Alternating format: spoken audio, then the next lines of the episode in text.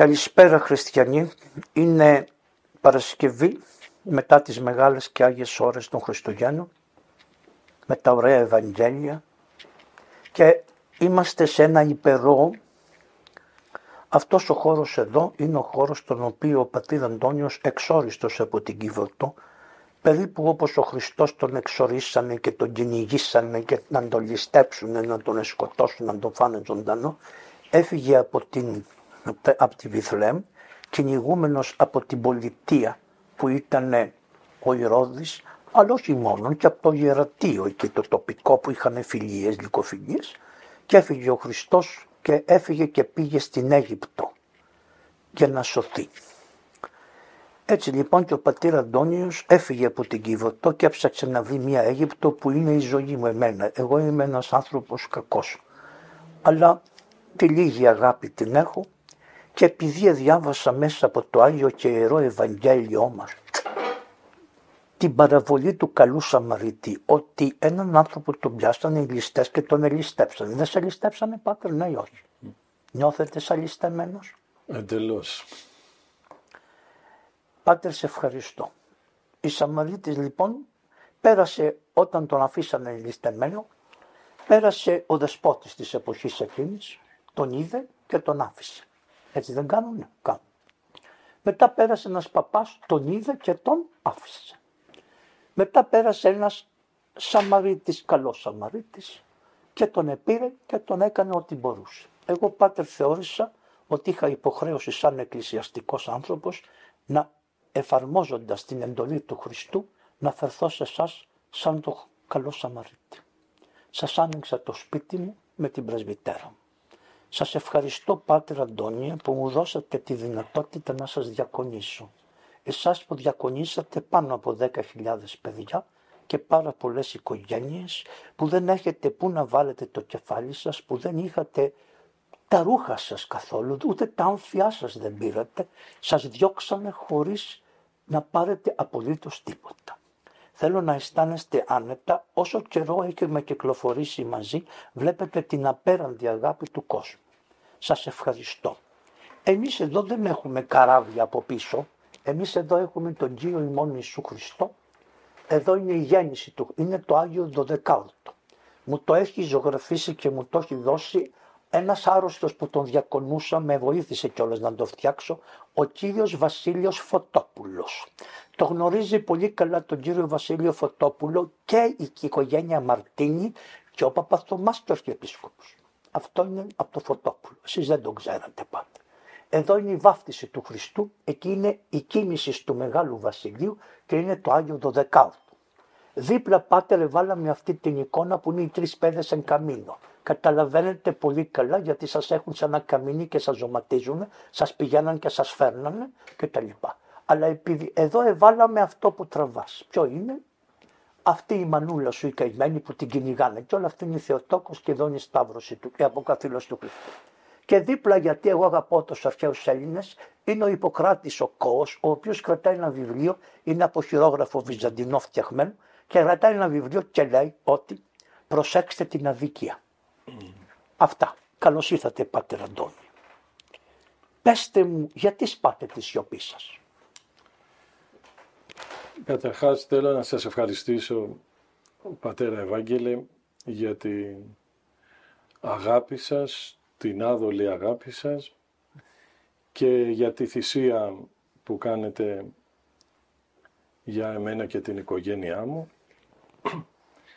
Και να πω ότι μετά από ένα χρόνο σιωπής που κατόπιν Ε, γεροντάδων και πνευματικών λόγων, έτσι αποφασίσαμε και ε, επίσης και κατόπιν συμβουλής και των δικηγόρων μας να σιωπήσουμε μέχρι να δώσουμε την απολογία μας και τα στοιχεία μας εκεί που πραγματικά ε, θα πρέπει να, να υποθούν.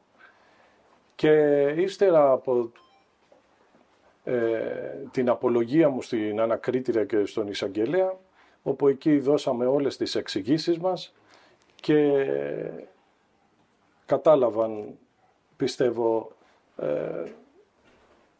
το όλο φιάσκο της υπόθεσης, ε, λογικό είναι να, να πω κι εγώ δύο κουβέντες με τη σειρά μου σε όλον αυτόν τον κόσμο που τόσο πληγώθηκε και επικράθηκε, γιατί η Κιβωτός του Κόσμου είναι ένα συλλογικό έργο, πάτε, που ε, δημιούργησε ένα έργο πανελλήνιο και κατ' επέκταση και μία ε, περιουσία και κάποια χρήματα που αφήσαμε εμείς ε, φεύγοντας όταν μας εκδίωξαν με το χειρότερο τρόπο, που όλη αυτή η περιουσία ανήκε ε, στον απλό λαό που εμπιστεύθηκε το έργο που κάναμε και δεν ήθελε να τα δώσει ούτε στο κράτος, ούτε σε κανένα άλλο φορέα.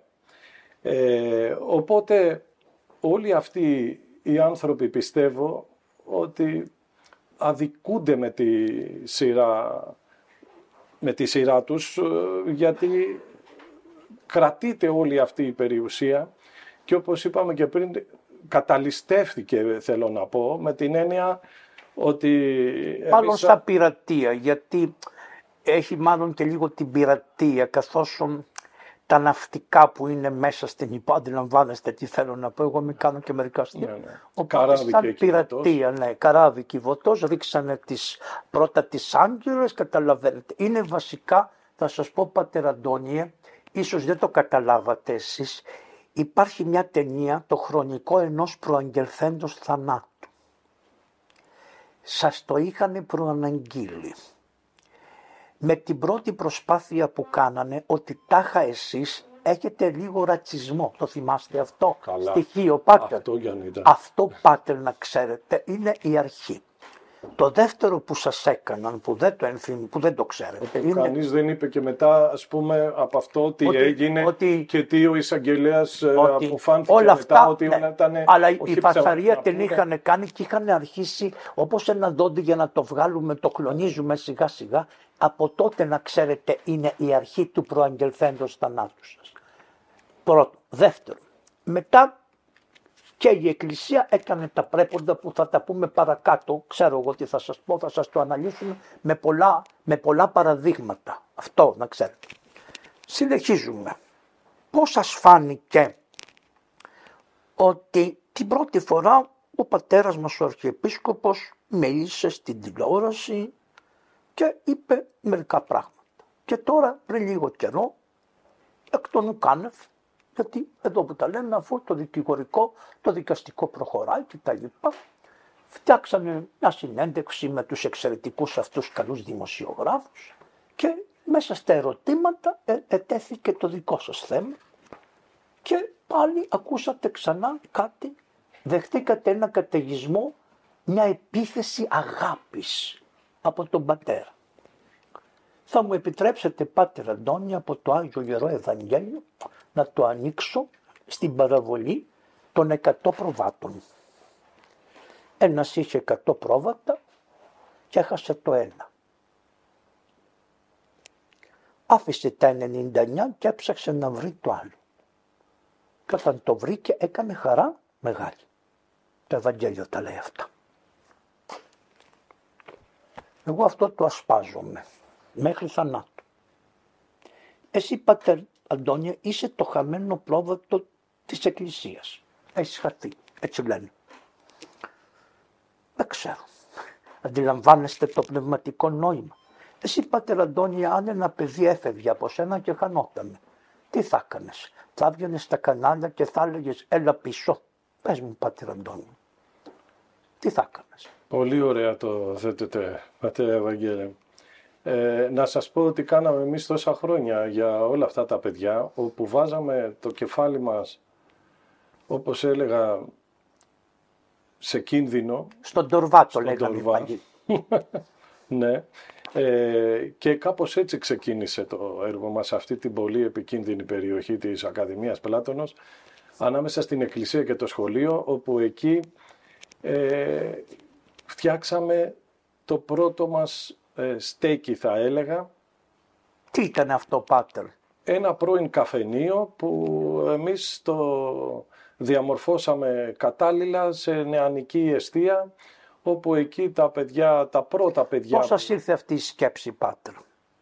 Να σας πω, αυτό είναι πολύ πίσω. Όταν ε, α, μου ανακοινώνουν ότι ε, η ενορία σου θα είναι ο Άγιος Γεώργιος Ακαδημίας Πλάτων... Ποιος σας χειροτώνησε, Πάτερ, στον πρώτο βαθμό? Ο Σεβασμιότατος... Βασικά, ποιος ήταν αρχιεπίσκοπος τότε? Ο Σεραφείμ. Ο μακαριστός Σεραφείμ, έτσι. Άρα ο μακαριστός χειροτενίστε επί του μακαριστού Σεραφείμ, ενός άντρα της Εκκλησίας, Πάτερ. Ο Σεραφείμ άφησε τη φήμη του, αγαπούσε τον γέρο Πορφύριο πολύ, τον αγαπούσε και ο γέροντας Πορφύριος. Ήταν ένας άνθρωπος που κυβέρνησε την Εκκλησία όσο μπορούσε καλύτερα. Δημιουργήθηκε ένα θέμα, αλλά όλοι τον θεωρούσαν αντρί, τον Σεραφείμ, τον αρχιεπίσκοπο. Εγώ έχω μεγάλη χαρά γιατί ο πεθερός μου, πατήρ Ανδρέας Μπιλάλης, πολέμησε μαζί με τον Σεραφείμ. Ναι. Και επίσης τον αγαπούσε ο Παπανυπόμονος, του οποίου το καπέλο φοράω. Του περίφημου Ανυπόμονου. Γι' αυτό το φοράω αυτό το καπέλο.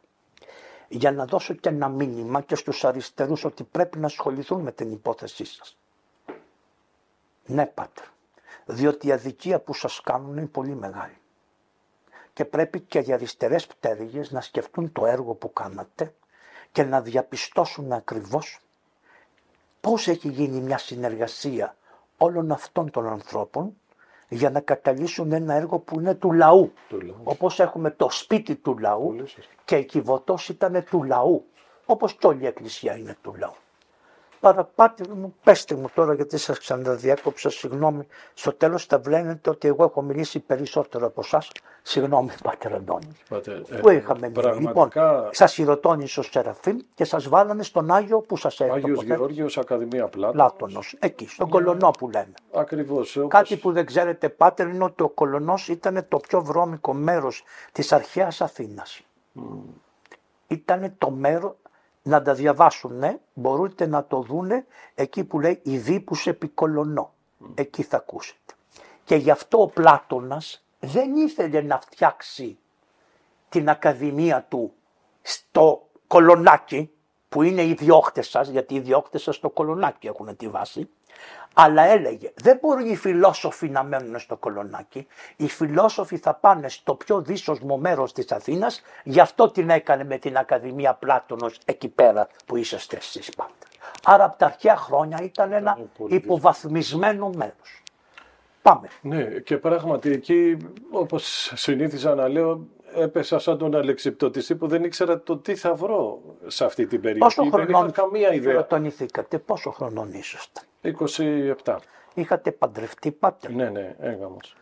Πού τη γνώρισες την παπαδιά σου?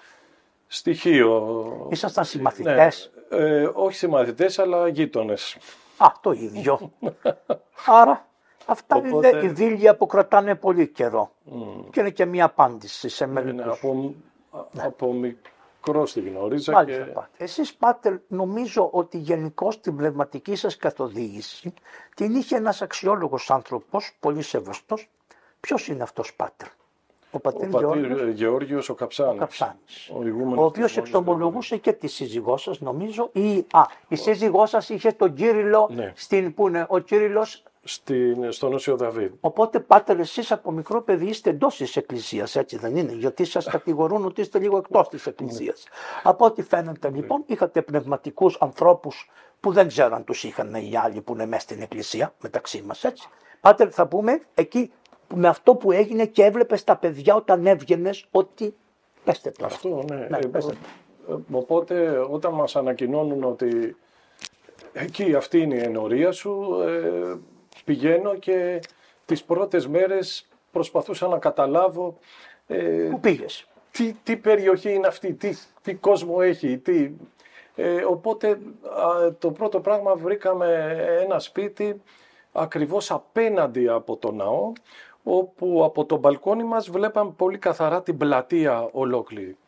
Τις πρώτες λοιπόν μέρες έτσι, που προσπαθούσαμε έτσι να καταλάβουμε, Ε, βλέπαμε το βράδυ, τα μεσάνυχτα, μέχρι τα μεσάνυχτα ας πούμε, ε, πολλά παιδιά να, να παίζουν ε, ανεξέλεγκτα, χωρίς να υπάρχει κάποιος γονιός να τα μαζέψει, σε πολύ έτσι, δύσκολες καταστάσεις, και άρχισα σιγά σιγά να καταλαβαίνω ότι αυτή ήταν απλά μία πλατεία ε, απλή, ήταν ένας χώρος παραβατικότητας, όπου εκεί γινόταν μεγάλη διακίνηση ναρκωτικών, Ε, υπήρχαν παράνομοι άνθρωποι, κλεψιές. Τα βλέπετε τον μπαλκόνι σας. Έπρεπε το Όπως βράδυ. Τα βλέπει μισή Ελλάδα, Πατρί... τι γίνεται στα σχολεία. Και... Φανταστείτε τότε, φανταστείτε τι γίνεται τώρα στα σχολεία, Πάτερ. Μιλάμε πριν είκοσι πέντε χρόνια. Πριν είκοσι πέντε χρόνια. Η πλατεία αυτή δεν ήταν. Μπορού... Ήταν απροσπέλαστη, δεν μπορούσε στα βράδυ να περάσει. Πώς τα λένε αυτά που λένε γκέτο. Ναι. Σαν γκέτο. Πολύ σωστά. Ναι. Πολύ σωστά. Γκέτο με την έννοια ότι υπήρχαν συγκεκριμένες ομάδες παιδιών, συμμορίες, πάρα πολλές συμμορίες ο Κολωνός, από τότε πολύ γνωστός. Ε, και ε, Πάμε, εκεί μαζεύονταν, ξέρετε, για να μοιράσουν ε, Παρακάτω, τα πράγματά τους. Τα και, πράγματά τους. Ακριβώς. Και ξέρετε, Πάτερ, αισθάνθηκα ως νέος κληρικός τότε, που είχα ε, μία εντύπωση έτσι, για την εκκλησία και ιδέα. Καλά, Πάτερ, δεν έπιασε ένας να σου πει: «Μανάρι μου, είσαι ένας ψηλός, ένας ωραίος άντρας, είσαι περίφημος, παίζεις μπάσκετ, είσαι, μπορείς να γίνεις ο καλύτερος επιχειρηματίας. Τι θες και μπαίνεις μέσα σε αυτούς τους ανθρώπους?» Δεν βρέθηκε ένας. Εμένα ο δεσπότης μου την παραμονή της χειροτονίας μου ήρθε στην παπαδιά μου και της λέει: «Σε λυπάμαι», της λέει, «αντέχεις εκεί που θα τον εχώσουμε τον άνθρωπο? Αυτά και αυτά θα συναντήσει. Αντέχεις να πεινάς για τον Χριστό, να σε βρίσουνε για τον Χριστό?» Και η παπαδιά είπε: «Θα σου απαντήσω αύριο το πρωί». Την ώρα που πηγαίναμε στη χειροτονία, την καλή της λέει: «Αντέχεις, κοπέλα μου, ξέρεις τι θα του κάνουν του παπά, το συνάφι μας?» Λοιπόν, εσύ ρε παπά, δεν βρέθηκε ένας να σου πει: «Αυτό το συνάφι που πας να μπεις μέσα, ξέρεις τι θα πάθεις?» Δεν στο πάνε. Εσύ με τη χαρά σου. Ήσασταν εκκλησιαστικό σπίτι, Πάτερ? Είχατε παράδοση εκκλησιαστική? Ναι, είχαμε παππούδες. Ακριβώς. Γι' αυτό είχε και το επώνυμο Παπα-Νικολάου. Ακριβώς. Μάλιστα. Για πες παρακάτω λοιπόν τι έγινε. Όταν είδες τα παιδιά, είπες: «Θα πάρω κάτι να δω τι θα κάνουμε με τα παιδιά». Ε, να σας πω ότι ε, ήρθα στο δίλημμα. Ε, όταν ξυπνούσα, παραδείγματος χάρη, έξι και μισή ώρα να πάω στην εκκλησία να, ε, να ετοιμάσω, να ξεκινήσουμε τον όρθρο, τον όρθρο κτλ. Ε, για να μπω μέσα στην εκκλησία έπρεπε να δρασκελίσω τα σκαλιά της εκκλησίας, mm. όπου εκεί πάνω την προηγούμενη ήταν το στέκι όλων αυτών των παραβατικών παιδιών που βρίσκαμε και στα σκαλιά και όλα τα, τα λένε, αυτά που βρίσκατε και... συνεργά, ναι, ναι. συριγγές, ε?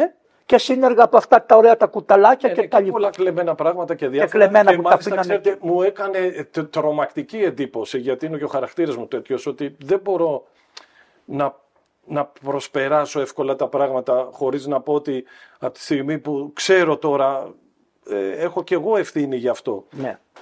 Οπότε ε, είπα τελικά ε, η Θεία Λειτουργία είναι μέσα στα τείχη της εκκλησίας, όπου εκεί ήταν πέντε, δέκα, είκοσι γιαγιάδες που ό,τι και να γινόταν θα ερχόντουσαν, και ταυτόχρονα απ' έξω να σφίζει από ζωή και από νεολαία κυρίως ε, ανθρώπων, παιδιών που ήταν τόσο κοντά στην εκκλησία αλλά και τόσο μακριά από κάθε έννοιά της, με την έννοια ότι αυτά τα παιδιά είχαν για στέκη τους τα σκαλιά εκεί της εκκλησίας. Ωραία. Για άλλο λόγο και όχι για να... Πάτερ, αφού το ένιωσες αυτό, Πάτερ, τι απεφάσισες με την παπαδιά? Γιατί ό,τι κάνεις το έχεις κάνει με συνεννόηση με την παπαδιά και τους πνευματικούς σου.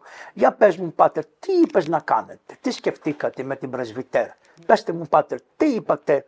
Ναι, με την παπαδιά. Η πρεσβυτέρα στην αρχή δεν μπορούσε να φανταστεί ότι η ζωή της Ε, θα μπορούσε να εξελιχθεί. Νόμιζε ότι θα ήταν ε, μια πρεσβυτέρα σαν τις άλλες.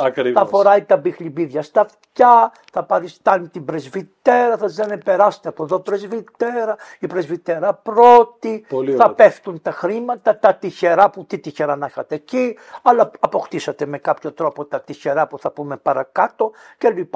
Τέλος πάντων. Πέστε μου, ναι. πώς αποφασίσετε να βάλετε τον εαυτό σας σε αυτή ναι, ναι. τη δουλεία της εκκλησίας? Αποφάσισα να βγω εγώ προς τα έξω και να γνωρίσουμε τα παιδιά. Το υπόλοιπο πίμνιο ναι. που ήταν απ' έξω από την εκκλησία. Οπότε ε, αναγκάζομαι να βγω και αφού βασάνισα αρκετά το μυαλό μου ε, να βρω τρόπους πώς θα πλησιάζαμε όλα αυτά τα παιδιά που κινδύνευαν. Και είπα τότε ε, να φτιάξουμε κάποιες ομάδες ε, μπάσκετ, oh. της εκκλησίας όμως. Ναι. Και που μετήχαμε στο εκκλησιαστικό πρωτάθλημα της Αρχιεπισκοπής. Ωραία. Είχε η Αρχιεπισκοπή τότε παιδιά... εκκλησιαστικό. Οπότε είπαμε η ενορία δημιουργεί ομάδες ε, μπάσκετ, ποδοσφαίρου και είχαμε σε όλα τα ηλικιακά επίπεδα ομάδες. Έτσι ξεκινήσαμε και μέσα από τις ομάδες τα παιδιά ε, άκουσαν και για τον Χριστό, ε, ήρθαν και στην εκκλησία και γενικότερα συναντήθηκαν και με τον Χριστό εκεί που... Όμως πάτερ, τα παιδιά αυτά καλά που μας τα λες για τον Χριστό και όλα αυτά. Τα παιδιά αυτά όμως πάτερ δεν είχαν σπίτια από ό,τι κατάλαβα και έπρεπε κάποιος να τα ταΐσει και επίσης τα παιδιά στα σχολεία πηγαίνανε και δεν είχαν καν να τα διαβάσει. Τι έκανες λοιπόν για αυτό το πράγμα? Δεν μόνο αυτά. Ίσως είχα, είχα άγνοια κινδύνου ε, στις, Καλά, άγνοια στις κινδύνου, αρχές θα έλεγα. Άγνοια κινδύνου είχες μέχρι που σου πήραν ναι, την ναι. Κιβωτό. Ναι, ναι. Είχες άγνοια κινδύνου παπά και παρέσει που χαμογελάς. Γέλα μου ρε παπά. Ε, ναι. Γέλα ρε ε, παπά. Τι να μου Γε... τι συγκ... θα λέτε ακριβώς τα πράγματα όπως, όπως είναι. είναι. Ναι. Άγνοια κινδύνου είχες. Το Άγιο Πνεύμα σε πήγαινε. Αλλά το Άγιο Πνεύμα κάνει και καμιά βοήθεια. Ξέρετε, είναι αυτό που είπαμε ότι όλοι ξέραν εκεί στην περιοχή το δύσκολο της πλατείας, αλλά πάτερ, ε, όλοι έλεγαν πόσες... ποιος θα βγάλει το φίδι την από την τρύπα. Πόσες συμμορίες έχεις κλείσει ευθέως? Τέσσερις πέντε συμμορίες. Η αλήθεια είναι ότι κλείσαμε αρκετά έτσι παράνομα στέκια. στέκια. Φτάνει, μην πείτε παρακάτω, θέλω και κάτι άλλο να μου πείτε. Σας απειλήσανε πάτερ στην αρχή? Ευθέως. Αρκετά. Τα αυτοκίνητό σας έπαθε κάποια προβλήματα επειδή είδανε ότι τα παιδιά τα μαζεύεται και άρα η διακίνηση και τα υπόλοιπα γιατί χαλάνε? Γιατί τη δραστηριότητά μας πάτερ, ξέρετε που αποφάσισα να την κάνω με τη χάρη του Θεού. Στο κέντρο της παραβατικότητας. Ε, στο κέντρο της παραβατικότητας. Καλά, εκεί, εκεί σε έστειλε η Χάρις. Η Χάρις, ναι. ναι. Εκεί που υπήρχε το γήπεδο μπάσκετ, εκεί είχαμε συνεχόμενες δραστηριότητες ανάμεσα και στην εκκλησία και στο... και στο μπάσκετ εκεί πέρα. Μάλιστα. Οπότε υπήρχε συνεχόμενη δράση και αναγκαστικά διώξαμε προς τα έξω όλας, όλους τους άλλους που, δεν που λιμένονταν εκεί το χώρο. Περιοχή. Πάτερ, θέλω να σας πω, πώς να μου πείτε την πρώτη οργάνωση σε αυτό το καφενείο. Ναι, ναι. Και αποφασίσαμε γιατί λοιπόν το καφενείο? Να νοικιάσουμε ένα χώρο γιατί δεν μπορούσε. Όλη η δράση μας στην αρχή ήταν τα σκαλιά της εκκλησίας. Ήταν η εκκλησία. Πάτερ, θα σας πω, η λέξη δράση που λέτε την έχετε κολλήσει από τους κοσμικούς αυτούς τους διαβόλους που είναι, λένε δράσεις και δράσεις. Η διακονία θα η λέμε διακονία, ναι, ναι. Ας τη λέξη δράση, αυτή η δράση έκανε. Διακονία πάτε. Η διακονία σου λοιπόν από τα σκαλιά καταλαβαίνεις ότι πρέπει να πάει κάπου αλλού. Πού θα έπρεπε να πάει? Ακριβώς. Πες το. Ε, άρχισε, δηλαδή εγώ δεν μπορούσα, δεν είχα καν σχέδιο να δημιουργήσω εγώ μια κυβέρνηση. Μου, ναι, προ, μου προκύπτει ξαφνικά. Και λύνεις ε, τα προβλήματα κάθε φορά ναι, που σε φανερώνουν. Μα, μα αυτό μου προέκυψε στην αρχή. Όλα αυτά τα παιδιά, όλος αυτός ο κόσμος που βρίσκονταν κρεμασμένοι από πάνω μου και περίμεναν ξαφνικά από μένα τη βοήθεια. Ωραία. Που ερχόταν το παιδί και σου έλεγε ο πατέρας μου. Ναι. Που εγώ θα πρέπει να τον μαζέψω το βράδυ. Όχι ο πα, ε, πατέρας να μαζέψει εμένα. Όχι ο πατέρας να μαζέψει το παιδί του. Άργησε για να δω γιατί ρε παιδί μου δεν ήρθε ακόμα το παιδί μου. Εγώ θα πάω να τον μαζέψω. Ο γιος. Σας έλεγε ο γιος. Το παιδί το μικρό. Ε, Τι θα μου πεις εσύ μου λέει τώρα όταν εγώ πρέπει να πάω να βρω που είναι μεθύστακα, μεθυσμένος, τελειωμένος ο άνθρωπος. Να τον πάρει, να τον βάλει μέσα, να κλειδώσει την πόρτα, να τον φτιάξει. Και το παιδί αυτό, τώρα σας μιλάω για, για βαριά παραμέληση και σε τόσο μεγάλο κίνδυνο. Και τι κάνατε λοιπόν? Και αποφασίζουμε, αφού δεν πήγαινε άλλο πια, να νοικιάσουμε αυτό το πρώην καφενείο, όπου το διαμορφώσαμε σε μια νεανική εστία, όπου εκεί τα παιδιά με τη βοήθεια... Καταρχάς ε, ε, ημών, ο, δηλαδή αρχή... εμένα την πρεσβυτέρα και ένα-δυο το πολύ, ε, ε, βασικά εμάς τον δύο, ναι. ε, όπου θα μαγείρευε η πρεσβυτέρα. Μαγείρευε η παπαδιά. Θα είχε, δηλαδή τα παιδιά. Δηλαδή ήταν μαγείρισα η παπαδιά. Μαγείρισα. Δηλαδή από και παπαδιά μαγείρισα... την έκανες μαγείρισα την παπαδιά. Ωραία. Άρα την έκανες διακόνισσα να μαγειρεύει. Δεν μου λες παπά πόσες μερίδες φτιάχνατε στην αρχή? Στην αρχή ξεκινήσαμε... δέκα δεκαπέντε. Σε ένα μήνα πόσο? Της έλεγα, στην αρχή της έλεγα εκεί που τρώμε οι δύο. Μπορούμε να φάμε δέκα. Μαγείρεψη της λέω για πέντε. Μάλιστα. Γιατί υπάρχουν, ξέρετε, απ' έξω. Ναι. Το πέντε πάτερ. Έγινε, πόσο έγινε πάτερ? Έγινε δεκαπέντε. Πόσο έγινε, έγινε πέντε, πενήντα. Πόσο έγινε πάτερ? Πόσο έγινε πάτερ? τριακόσια, τετρακόσια. Ναι, πάτερ. Χωρά, χωράγατε? Όχι. Δεν χωράγατε. Οπότε... Μην βιάζεσαι τώρα. Πεθαίνει ο Σεραφείμ, ο μακαριστός Σεραφείμ, ο Θεός να τον αναπαύσει τα κοκαλάκια. Και εκλέγεται με τον τρόπο που εκλέχτηκε ο μακαριστός Χριστόδουλος. Ο Χριστόδουλος πάτερ έμαθε για το έργο σου. Ναι. Σε επισκέφθηκε πάτερ. Μας επισκέφθηκε βέβαια. Έφαγε μαζί και σου. Και έκανε και οικονόμο. Σας έκανε οικονόμο. Α, το μόνο βραβείο που έχεις πάρει από την Εκκλησία είναι από τον μακαριστό Χριστόδουλο. Θεός χωρέστον και τον Χριστόδουλο. Άρα πάτερ ήσουν εκτός της Εκκλησίας, μέσα στην Εκκλησία. Για να σε κάνει οικονόμο πάτερ, ο αρχιερέας.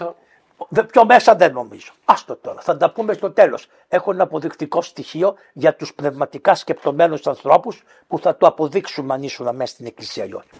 Άκουσε πάτερ Αντώνη. Ο Χριστόδουλος επώνεσε.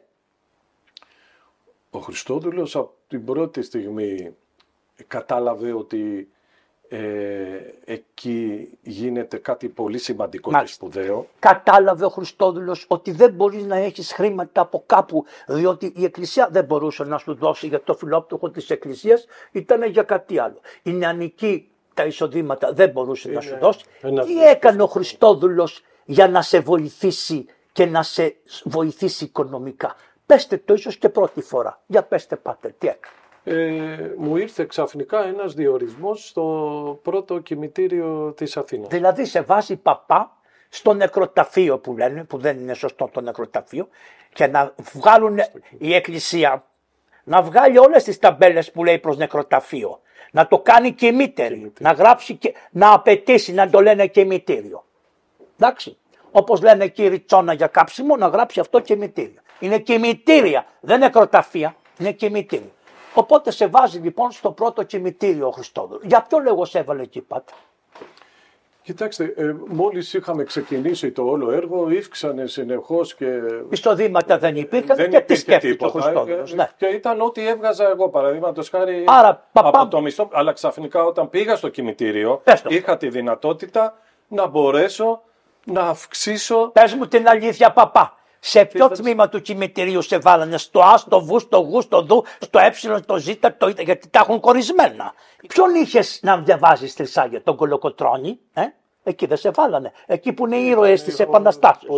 Εκεί σε βάλανε. Όπου δεν έχει συγγενείς, ναι, ναι. πήρασε, πήρασε πάτερ. Παρόλο που δεν υπήρχα συγγενείς, εγώ από φιλότιμο έκανα το Τρισάγιο, αφού δεν έκανα ναι, τίποτα πατέρα, άλλο. Χαμογέλα ρε παπά. Μπράβο ρε πάτερ Αντώνιε. Άρα όλοι, όλοι αυτοί και κοιμημένοι, ο Μάρκος Μπότσαρης, όλοι αυτοί που είναι εξαπλωμένοι και πέρα, τους έκαμε στα Τρισάγια. Συγχρόνως όμως ο λαός ερχόταν και σου λέει: ναι, ναι. Πάτερ, κάνει ένα τρισάγιο, πάτερ. Και... και τότε, πάτερ, γυρίζεις στο σπίτι σου και αδειάζεις πρώτη φορά τις τσέπες και λέει: παπαδιά, παπά, τι έκλεψες? Σωστό είναι, έτσι δεν έγινε? Γιατί είδε τόσα λεφτά και λέει: τι είναι αυτά τα λεφτά? Και της είπες ότι είναι αυτά τα χρήματα που δίνουν οι άνθρωποι από τα τρισάγια. Με το τρισάγιο, πάτερ, τι είπες? Να αυξήσουμε το έργο. Γι' αυτό δεν το παίρνει τα λεφτά. Mm. Αύξησες το έργο. Έτσι δεν έγινε? Ναι, ο μακαριστός Χριστόδουλος λοιπόν δεν είχε άλλο τρόπο να σε βοηθήσει και πρέπει να τον τιμάς ιδιαίτερος στον Χριστόδουλο. Παρόλο που δημιουργήθηκαν και κάποια προβλήματα, ο Θεός να τον αναπαύσει. Ο Χριστόδουλος, εγώ ξέρω ότι πήγε μια φορά κάποιος και είπε: ο πατήρ Αντώνιος μας χαλάει το έργο της ελεημοσύνης κτλ. κτλ. Και του είπε του παπά: εάν θέλεις να μην σου χαλάει το έργο της ελεημοσύνης ο Παπαντώνης, να κάνεις τα ίδια. Έχω άνθρωπο που ήταν μπροστά. Ότι ερχόταν ο κόσμος να βοηθήσει εμάς από τις περιοχές εκείνες γύρω-γύρω, αλλά αυτό δεν σημαίνει ότι δεν μπορούσε να πάει και οπουδήποτε αλλού και στην πατέρα Αντώνιε. Έτυχε... Δεν μου λες Παπαντώνη, όταν έκανες αγιασμούς και φιέλα έπαιρνες λεφτά από τους ανθρώπους? Όχι, δεν έπαιρνα δεν χρήματα. Και ο άνθρωπος μετά τι Εγώ έκανε. Εφ, έκα, έκανα αυτό που έκανα και έφευγα και από φιλότιμο κόσμος κυνηγούσε από πίσω. Και τι σας έκανε. Ε, να, να δώσει χρήματα. Και όταν Αλλά τα πέρατε, τι, τα, τι έκανε ο κόσμος. Έπαιρνε μια σακούλα με τρόφιμα, έφερνε ένα τραπέζι, άλλος έφερνε καρέκλες. Άλλος έφερνε... Έτσι φτιάξαμε την Κιβωτό. Ακριβώς, Πάτερ. Από το φιλότιμο του κόσμου. Το, από το φιλότιμο του κόσμου. Και έτσι αρχίσαμε και με τους πρώτους εθελοντές μας που είδαν ξαφνικά, Πάτερ, την πλατεία να αλλάζει. Ναι. Και από εκεί που ήταν ο φόβος και ο τρόμος, να μπορεί να περάσει του καθενός το παιδί πιο εύκολα. Ναι, Πάτερ. Και σου λέει, άρα έχω κι εγώ όφελος να βάλω τον νόμο μου σε αυτή την να προσπάθεια. Και έτσι αρχίσανε να έχουμε και εθελοντές. Τα σκέφτεσαι λίγο επαγγελματικά. Κανείς δεν σκέφτηκε το όφελος του. Ο κόσμος έχει πολύ καλή καρδιά. Και μόλις βλέπει ταυτότητα έργων και λόγων, βοηθάει, παπά. Δεν σκέφτεται το καλό του ο κόσμος. Ο κόσμος μπορεί να πέσει και στη φωτιά όταν δει να υπάρχει ταυτότητα έργων και λόγων. Βλέπει λοιπόν έναν παπά που αυτό που διδάσκει το πράττει. Πάμε. Μεγαλώνει το έργο. Μεγαλώνει. Τι πρέπει να κάνεις, χωράς εκεί πέρα. Τι έπρεπε να κάνεις, να νοικιάσεις ένα άλλο χώρο. Πού τον νοικιάσες το χώρο αυτό, παπά? Νοικιάσαμε στη Λένορμαν ε, πάνω mm. ένα, τρεις ορόφους για να πάτε... μπορέσουμε να χωρίσουμε τις ηλικίες. Γιατί ξαφνικά εκεί ήταν, ξέρετε, ήταν το εστιατόριο, ήταν...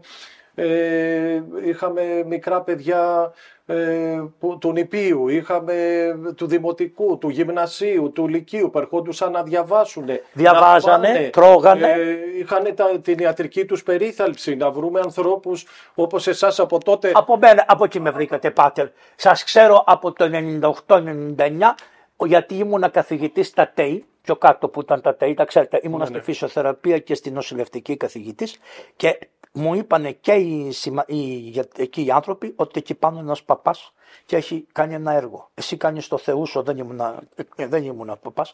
Λοιπόν, πήγαινε να βοηθήσει τον άνθρωπο και επίσης μια Αυστραλέζα κοπέλα που είχε έρθει από την Αυστραλία και σας έκανε αγγλικά στα παιδιά, μου είπε: δεν τρέπεσαι, βρε, βρε Παπαγγέλη, να μην έχεις πάει εκεί πέρα να βοηθήσεις. Και ήρθα μια μέρα και παρουσιάστηκα. Ναι. Σε είδα, με είδες, ούτε χαιρετήσεις, έχεις μια, ντροπα, μια φυσική ντροπαλότητα. Πρέπει να το καταλάβουν οι άνθρωποι αυτό και οι εκκλησιαστικοί πρέπει να το καταλάβουν αυτό. Ο καθένας έχει τα χαρίσματά.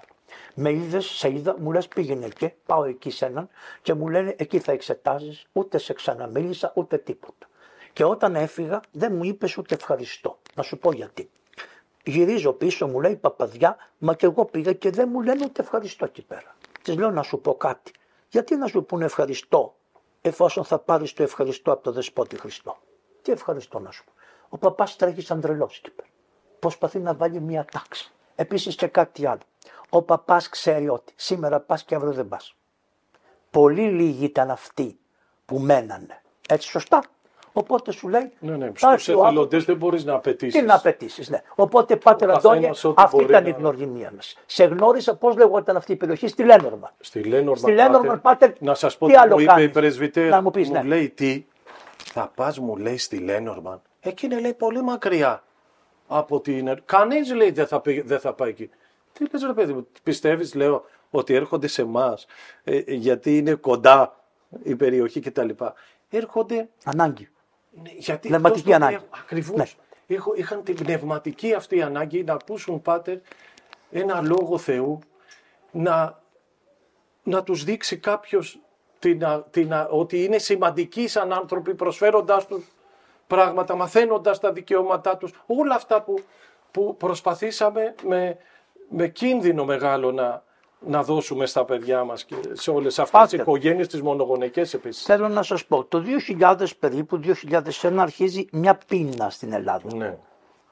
Θέλω να μου πείτε πόσες μερίδες δίνατε φαγητό στη Λένορμαν και ότι η Λένορμαν τι επάθαινε όταν δίνατε το φαγητό? Πέστε το, Πάτερ. Παρόλο που λειτουργούσαν τα συσίτια του Δήμου και τα λοιπά, εμείς είχαμε δημιουργήσει ένα συσίτιο όχι γιατί έτσι είπαμε να κάνουμε ένα έργο όπως συμβαίνει με τις ΜΚΟ που παίρνουν πρώτα τα χρήματα για να δημιουργήσουν ένα έργο. Καταλάβετε, τις μη κυβερνητικές οργανώσεις. Εμείς είχαμε όλον αυτόν τον πληθυσμό, όπου εκτός από τα παιδιά είχαμε όλους τους πρόσφυγες που έμεναν στα τότε εγκαταλελειμμένα κτίρια της, του Κολονού και ερχόντουσαν τα παιδιά από εκεί τσιμπημένα από... από ποντίκια, από διάφορα ζούμπερα και τα λοιπά, έντομα, ε, και χωρίς να ξέρουν να μιλάνε, ανοίγανε την πόρτα, γιατί η πόρτα μας ήταν ακριβώς πάνω στο δρόμο. Ακριβώς. Και μόλις έμπαινες είχε μία μεγάλη. Καλά, δεν λέω για τη βρώμα που είχε. Με, με, με τραπεζαρία. Τη, όχι, δεν φταίς εσύ. Η πολυκατοικία αυτή καθ' αυτή, ναι, ναι. Πάτερ, ήταν ακόμα, άμα πάνε κανείς να δει, που ήσασταν. Ντροπή ήταν αυτό, Πάτερ. Αλλά δεν είχες άλλες δυνατότητες. Ναι, πάτερ. Εκεί μπαίνανε και κάποιοι άλλοι άνθρωποι. Από... Οι οποίοι ήσαν από το Πακιστάν, οι άνθρωποι, να είναι καλά οι άνθρωποι. Ήμασταν όλοι πολύ ειρηνικά. Και... Ε, οπότε εμείς αποφασίσαμε όλους αυτούς τους ανθρώπους, Πάτερ, που είχαμε έξω από την πόρτα μας να διακονήσουμε. Mm-hmm. Ε, δεν είπαμε θα ξεκινήσουμε να κάνουμε ένα συσίτιο έτσι για να... πούμε ότι κάνουμε κάτι, τους είχαμε έξω από την πόρτα και λέμε, γιατί έτσι εξελίχθηκε και όλο το έργο βάσει της ανάγκης. Πηγαίναμε παρακάτω κάτι και δημιουργούσαμε κάτι, γιατί υπήρχε μια σοβαρή ανάγκη. Υπήρχε όμως κάτι και άλλο. Η σοβαρή πάλι. Ανάγκη ήταν ότι απ' έξω από την πόρτα μας, τότε με τη μεγάλη πείνα που λέτε, και, το προσ... και τον πόλεμο στον κόλπο που είχαν γεμίσει πρόσφυγες όλα τα σπίτια εκεί πέρα, τα οποία ήταν έτοιμα να πέσουν κάτω και οι άνθρωποι ρίσκαραν την κεφαλή τους. Γι' αυτό και από... Πού έφτανε η ουρά, ενώνα, Πάτερ, η ουρά που η έφτανε, ουρά, που την έκοβε, έκοβε, που φωνάζαν η αστυνομία να πλύσει τους δρόμους, ναι, ναι, ναι, γιατί μοιράζαν... Έκοβε, τις... έκοβε τα αμάξια για να περάσει, φωνάζαν τα μαγαζιά την αστυνομία βέβαια, γιατί εμείς δίναμε το συσίτιο επάνω στο τέταρτο. Ε, Δίνατε και τσάντες.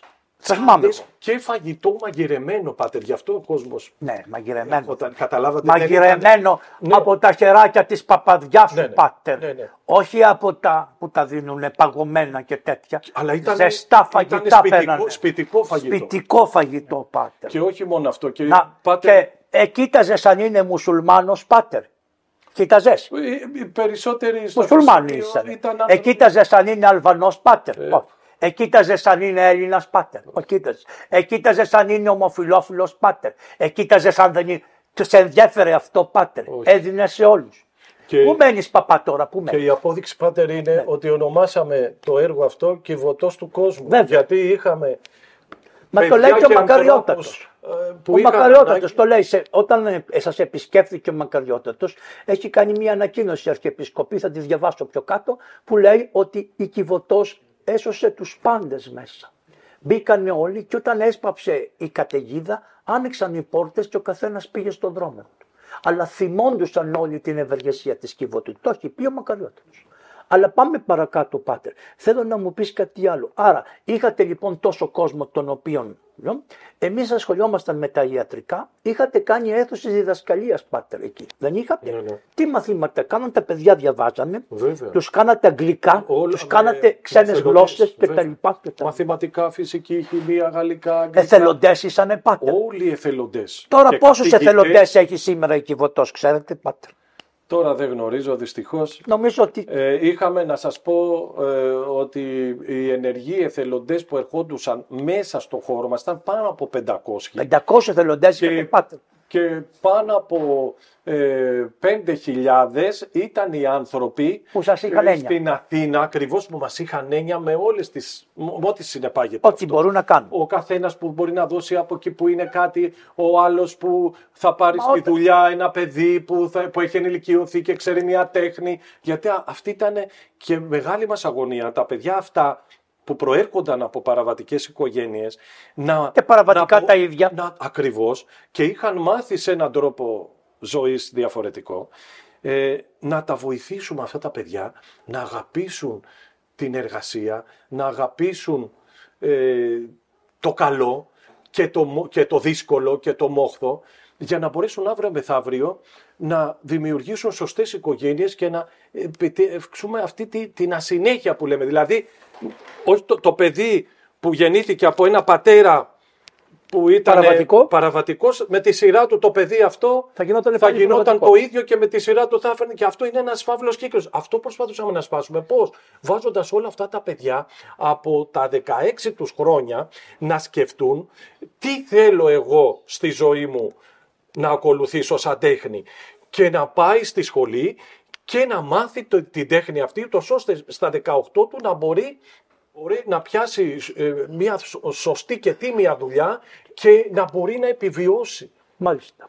Και να μην χαθεί, Πάτερ, γιατί το λούκι αυτό, ξέρετε, των οικογένειών είναι τόσο βαθύ και μεγάλο που μετά τον ρουφάει αυτό ή, το ίδιο το, και τον ξαναβάζει πάλι εκεί που ήταν ο πατέρας, ο αδερφός του και πάει λέγοντας. Υπάρχει ένα βιβλίο, Πάτρε, για τη Σπιναλόγκα, γιατί αυ, όπως είναι η Σπιναλόγκα που τους πετάγανε εκεί μέσα τους λεπρούς, είναι και η Σπιναλόγκα η πνευματική που τους είχαν πεταμένους όλους αυτούς και που τους ξαναπετάξαν και λέγεται το μεγάλο αγκάθι. Πάτερ, είχες το μεγάλο αγκάθι.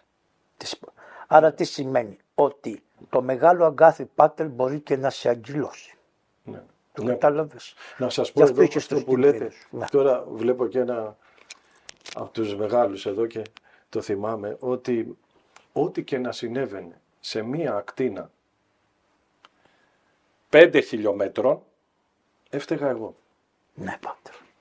Ό,τι και να συνέβαινε.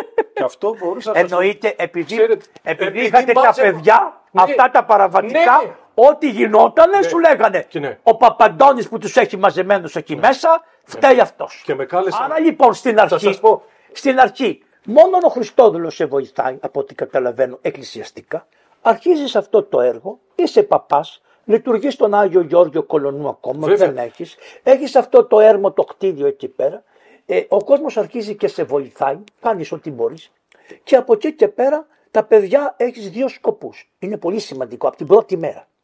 Την εκπαίδευση αυτό, τους, αυτό. Διότι σας κατηγορεί η κυρία, μια κυρία, και σας, τόλμησε και το είπε και μέσα στη Μητρόπολη των Αθηνών που την κουβέντιασα, ότι τάχα βάζετε τα παιδιά να δουλεύουν και δεν θέλατε να πάνε, εντάξει, στο σχολείο. Αυτό είναι, τρομε... αυτό είναι φοβερή συκοφαντία, ναι, Πάτερ, και είναι...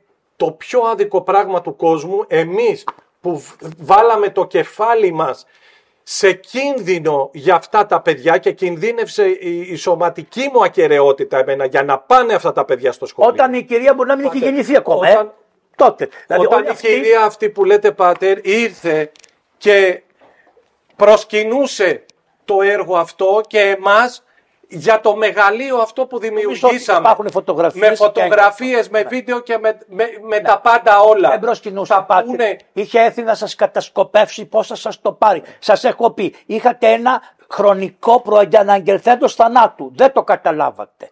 Και ξέρετε, για να πω εγώ κάτι.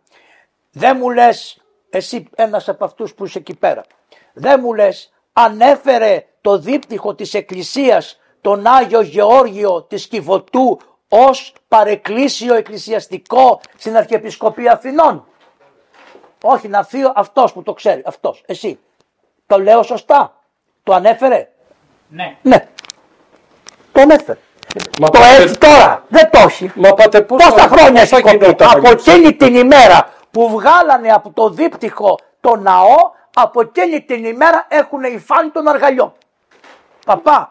Οι άνθρωποι δεν μπορούν να καταλα... δεν μπορεί να φανταστεί κανείς με ποιο τρόπο δουλεύει το σύστημα το δικό μας. Ούτε οι πολιτικοί Πα, μπορούν πατερ, να φανταστούν. Πήρα κανονικά, ναι, την απόσπασή μου, ναι, από τον Άγιο Γεώργιο Ακαδημίας Πλάτωνος να λειτουργώ μέσα στην Κιβωτό, στο παρεκκλήσιο. Σας δώσαν έγγραφο? Βέβαια με έγγραφο, εννοείται. Και όχι μόνο αυτό, μα είναι δυνατόν τώρα να λέμε τέτοια? Και ήρθε και ο πρωτοσύγγελος, ήλεγξε το, το παρεκκλήσιο, είδε ότι όλα είναι κατά τύπο και τάξη σωστά. Και τι σας και... έδωσε? Και το αντιμήνσιο. Σας έδωσε αντιμήνσιο. Βεβαίως. Και είναι υπογεγραμμένο χωρίς... από τον Αρχιεπίσκοπο ε, Αθηνών. Πάτερ, ναι. Και δεν είστε και... στην εκκλησία εσείς, Πάτερ? Δεν έχετε το κεφάλι σας κάτω από την εκκλησία από τη στιγμή που σας έχει παραδοθεί αντιμήνσιο και δεν σας το πήραν και ποτέ πίσω. Έχετε το αντι... και αυτή τη στιγμή ξέρω που βρίσκεται το αντιμήνσιο. Λοιπόν, το αντι... σας έδωσαν αντιμήνσιο, σας δώσανε και το Άγιο Μυρό. Βέβαια, Πάτερ. Εγώ δηλαδή, έχω κάνει, σας επέτρεψαν, εγώ έχω κάνει πόσες βαπτίσεις. Σας επέτρεψαν στην εκκλησία, δηλαδή σας δώσαν ένα χαρτί και σας είπανε ότι ο πατήρ Αντώνιος, ναι, αποσπάται, ναι, ναι, ναι, ναι, ναι, και μπορεί να κάνει το έργο του εκεί απερίσπαστο. Νομίζω, Πάτερ, ότι σας το έκανε αυτό. Εγώ το ζητούσα, Πάτερ, αυτό, διότι δεν μπορούσα πλέον. Ε, φανταστείτε τα, τα, δέκα, τα δέκα πρώτα χρόνια, ναι, ήταν η διακονία μου στην εκκλησία. Που σημαίνει αυτό ότι λειτουργούς, εφημερία, εφημερία κανονικότατα, ναι, Πάτερ, ναι, με τα μυστήρια τα Σαββατοκύριακα, με, με ευχέλαια, αγιασμούς που με καλούσε ο κόσμος απ' έξω ταυτόχρονα, συν το έργο. Ναι. Και άρα δεν μπορούσατε. Έφτασα πια σε δέκα χρόνια. Ναι, και λέω, όταν μεγάλωσε πια το έργο. Υπάρχει κάτι άλλο, Πάτερ, που το λησμονάτε. Όταν τα παιδιά γίνανε διακόσια, δεν μπορούν να εκκλησιαστούν διακόσια παιδιά στον Άγιο Γεώργιο Κρονό. Σωστό. Διότι θα μπουν μέσα όλοι αυτοί που θα χωρέσουν οι άλλοι. Ναι. Άρα δημιουργήθηκε ένα ναι. σοβαρό πρόβλημα ναι. ότι τα παιδιά δεν μπορούσαν να συνεκκλησιαστείτε. Και γι' αυτό όλο αυτό το είδε ένας ίος πρωτοσύγγενος, πολύ καλός άνθρωπος για μένα να ξέρετε, που λέγεται ο Νέος Ιωνίας, που είναι τώρα ο επίσκοπος Νέας Ιωνίας, το είδε και ο επίσκοπος το μετέφερε, δεν ξέρω τι, και απεφασίστη να σας δώσουν, φαίνεται, αυτό το κείμενο και επίσης να σας δώσουν το Ιερό Αντιμήνσιο, το οποίο είναι το χέρι του επισκόπου μέσα στον Κιβωτό. Το αντιμήνσιο που φέρνει την υπογραφή του επισκόπου σε οποιαδήποτε εκκλησία. Και τώρα δεν τα λέμε για τους δημοσιογράφους, τα λέμε για τους χριστιανούς, γιατί υπάρχουν και μερικοί ψευτοχριστιανοί που λένε «Ε, ο πατήρ Αντώνιος δεν είχε». Πώς δεν είχε, όταν του έχει δώσει η Αρχιεπισκοπή το αντιμήνσιο, είναι το χέρι του ιερών. Όταν προσκυνάμε το αντιμήνσιο, πάτερ, το ξέρεις και εσύ, προσκυνάμε το Χριστό πεθαμένο, την Αγία Ανάσταση του Χριστού που είναι ο τάφος του Χριστού και φυλάμε την υπογραφή του επισκόπου. Γιατί είναι το χέρι του επισκόπου. Άρα είμαστε εντός εκκλησίας. Άμα ήμασταν εκτός εκκλησίας, δεν θα μας είχατε δώσει ούτε το μύρο που σας έδωσαν, ούτε επίσης σε κάτι άλλο. Λειτουργήσε ποτέ επίσκοπος της εκκλησίας στον Άγιο Γεώργιο Πάτερ? Ε, βέβαια. Α, σας είχε στείλει επίσκοπο και λειτουργήσε ε, εκεί.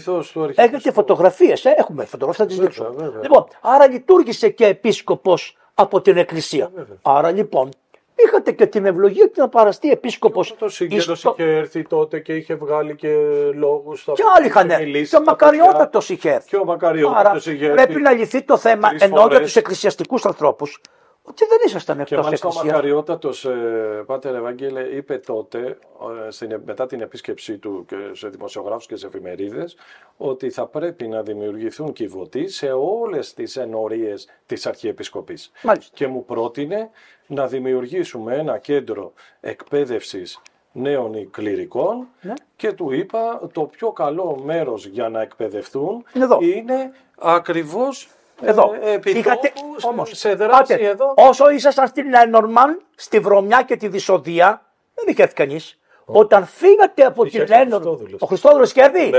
Όχι, δεν είχε έρθει στην Ενορμάν, είχε έρθει στο παλιό. Ο μακαριστός Χριστόδουλος ήρθε στην Πύλου που ήταν το καφενείο και κάθεσε με τα παιδιά και θα το δείξουμε φωτογραφίες, γιατί πρέπει να θυμώνται οι παλιοί και να μην ξεχνάνε οι νέοι.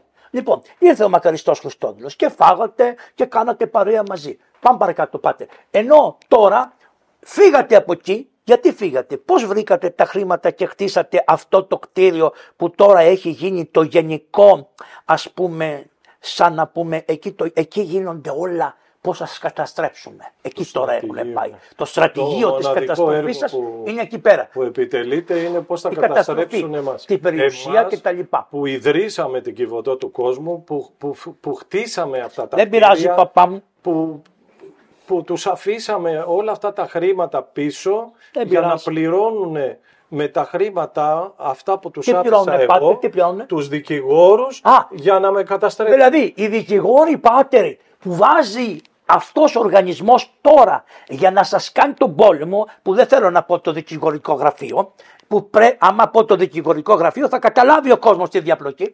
Λοιπόν, το δικηγο, α, τους δικηγόρους λοιπόν αυτούς, πάτερ, τους πληρώνουν από τα χρήματα που αφήσατε στην Κιβωτό εσείς που φύγατε. Από αυτά τα λεφτά πληρώνονται. Δεν έχουν επίδομα από το κράτος, από κάποιο άλλο. Δεν έφερε η κυρία, Μαρ... η κυρία Μαρτίνη, νομίζω δεν είναι, φοβολίστρια. Δεν έφερε αυτή χρήματα για να πληρωθεί να σας καταστρέψουν. Παίρνε δηλαδή, γι' αυτό είσαι κοτοργήθης, παπά, θα με συγχωρέσει και δεν με νοιάζει που το λέω. Τους άφησες τα λεφτά για να σε καταστρέψουν.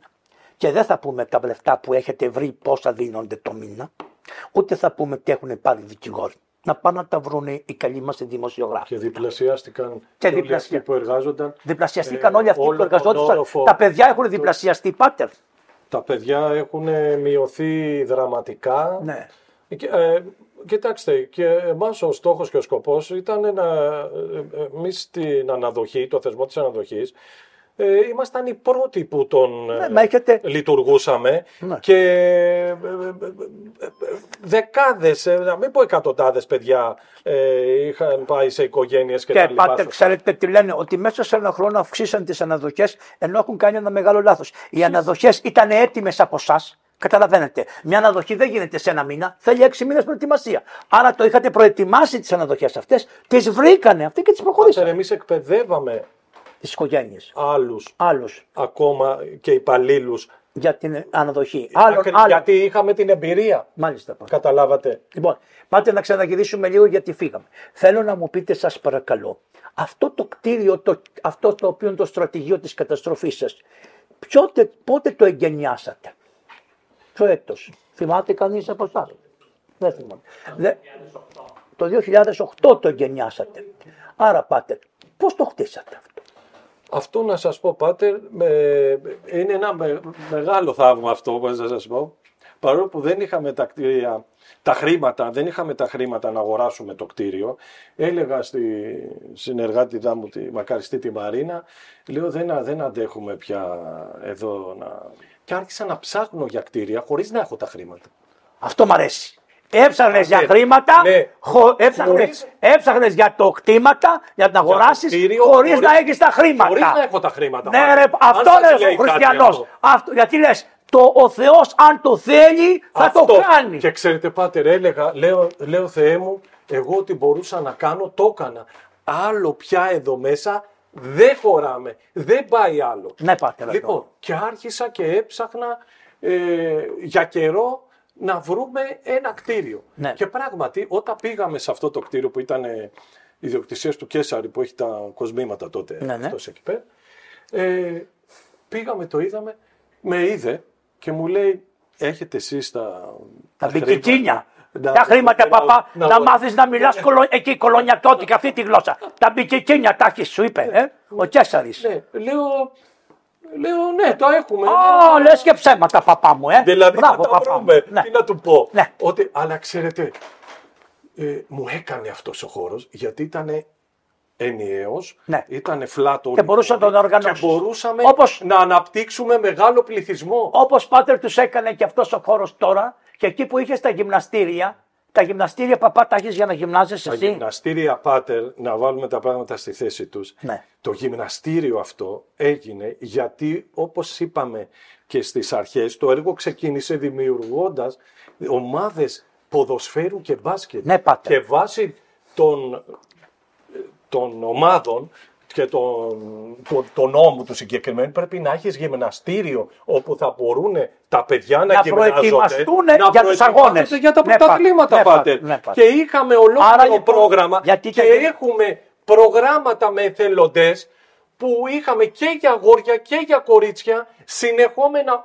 όλη τη μέρα, πάτερ. Γυμναστήριο. Όπου ερχόντουσαν πάρα πολλά παιδιά και από όλα τα μέρη γύρω-γύρω εγώ, και δει... γυμνάζονταν δωρεάν. Αυτή τη στιγμή τα πέταξαν όλα έξω. Ναι, δεν ξέρουμε πού έχουν πάει τα όργανα. Πάτερ, ποιος τα αγόρασε? Ποιος σας τα έκανε δώρο? Πώς τα αγοράσατε? Το, το κτίριο, τα γυμναστήριο. Πώς τα αγοράσατε? Το γυμναστήριο αυτό ε, έγινε δωρεά από ένα, από ένα σύλλογο ε, της Αμερικής. Ένα χριστιανικό σύλλογο της Αμερικής. Ούτε... Αυτός ο σύλλογος δεν είχε ακούσει ότι υπάρχει γυμναστήριο και στην Ιερά Αρχιεπισκοπή? Δεν έπρεπε να κάνει και εκεί κανένα δώρο? Γιατί το έκανε σε σένα? Γιατί, Γιατί... είδε τόσα παιδιά. Μπράβο, ρε, τα οποία ναι. Εμείς μαζεύαμε στην ουσία από το δρόμο. Ήταν παιδιά τα οποία πάτε δεν πήγαιναν σχολείο. Και όταν όμως μπαίναν στην ομάδα, αν μπορείτε να το φανταστείτε, υπήρχαν παιδιά.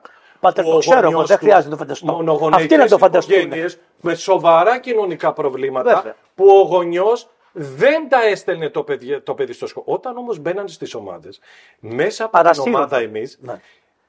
Μαθαίναμε στο παιδί ότι θα πρέπει να ξεκινήσεις, να πας και στο σχολείο, θα σε διαβάζουμε εδώ, εδώ θα είναι το φαγητό σου, το μεσημεριανό. Ξέρετε πάτε πώς κάναμε το συσίτιο για τα παιδιά. Πώς? Το μοναδικό συσίτιο για παιδιά που υπήρχε στην Αθήνα. Έβλεπα όλα αυτά τα παιδιά που πηγαίναν στο σχολείο, αλλά στο σπίτι τους δεν υπήρχε φαγητό. Η μαμά που είχε μαγειρέψει. Ναι, καταλάβατε, οπότε απ' έξω, όταν γελάγανε, μου γελάγανε και τα δόντια τους όλα ήταν σάπια, κίτρινα, το χρώμα τους δεν τρέφονταν σωστά. Ναι. Οπότε το πρώτο πράγμα που, που ξεκίνησα να κάνω, να δω πώς θα φτιάξουμε κάθε μέρα ένα, ένα σπιτικό φαγητό. Μαγειρεμένο φαγητό, όπου μόλις τα σκολάει, ναι. Να έχει να φάει. Μετά όμως έμαθα ότι στο σπίτι, εφόσον δεν λειτουργούσε πια το σπίτι, ότι δεν πήγε και κανείς να τους διαβάζει. Οπότε μετά βάλαμε και τους εθελοντές να τους διαβάζουμε. Μάλιστα. Και μετά από αυτό, πολλοί μάνες και ε, με τα παιδιά τους που ερχόντουσαν να πούνε το κρατάς μέχρι να μπορώ εγώ να ε, βρω δουλειά κτλ. Ή πόσες μητέρες που αλλάξαμε τα, τις αίθουσες διδασκαλίες και τις κάναμε πάτερ τους πρώτους κοιτώνες για τις έγκυες, για να μπορούν να, γεν, να, να γεννήσουν. Ναι, όταν... βγάλαμε τα θρανία. Στη Λέινορμαν το κάναμε αυτό. Ναι, πάτερ. Έβγαλες τα θρανία Βγα... και ναι. τα έκανες, να σου πω, αυτό μοιάζεις με τον Άγιο Ιωάννη τον Ελεήμονα. Ο Άγιος Ιωάννης ο Ελεήμονας στην Αλεξάνδρεια, πάνω από τις Ελεήμονες, δεν το ξέρω εγώ αυτό, το έχω μάθει τελευταία, εκτός από αυτά έκανε και λοχεία, λοχευτήρια, κάπως έτσι τα έλεγε, για να μπορεί η γυναίκα και να γεννήσει και να περάσει το χρόνο της λοχείας της πάτερ. Πάτερ, γιατί και αυτό είναι σημαντικό. Ναι, δεν μας νοιάζει ναι, πάτερ. Οι οποίες ήταν έξω από την πόρτα μου. Ναι. Καταλάβατε. Με είχαν καλέσει κάποτε στην Αρχιεπισκοπή, να σας το πω αυτό. Να μου το πείτε. Εμένα. Ε, λοιπόν, στο λαό. Ε, Εγώ τα ξέρω, παπά. Μου λένε, τι δουλειά εμείς έχουμε με αυτούς. Α. Δηλαδή. Α, Πάτερ Αντώνιε. Το πράγμα κοντρένει. Τι δουλειά έχεις εσύ τώρα με αυτούς που είναι έτσι, που είναι αυτό, που είναι. Κάποιοι είναι αλήτες, κάποιοι είναι αυτά. Τι λέτε κάποιοι... καλέ. Λέω, εδώ λέμε ότι είμαστε πατέρες. Πατέρ. Είναι. Είναι έξω από την πόρτα μας. Ε, ξέρετε, έχει πολύ μεγάλη δυναμικότητα το έργο αυτό, είπα σε κάποιον εκεί μέσα.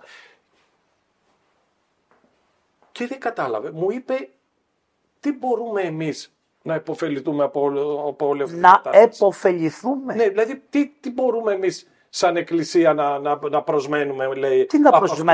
Αυτούς. Επειδή οι άνθρωποι κάποιοι. Είναι μουσουλμάνοι. Οι περισσότεροι ήταν ξένοι, ήταν σε αθλία κατάσταση. Με τον Χριστό, ποιος πάει, τι να επωφεληθεί.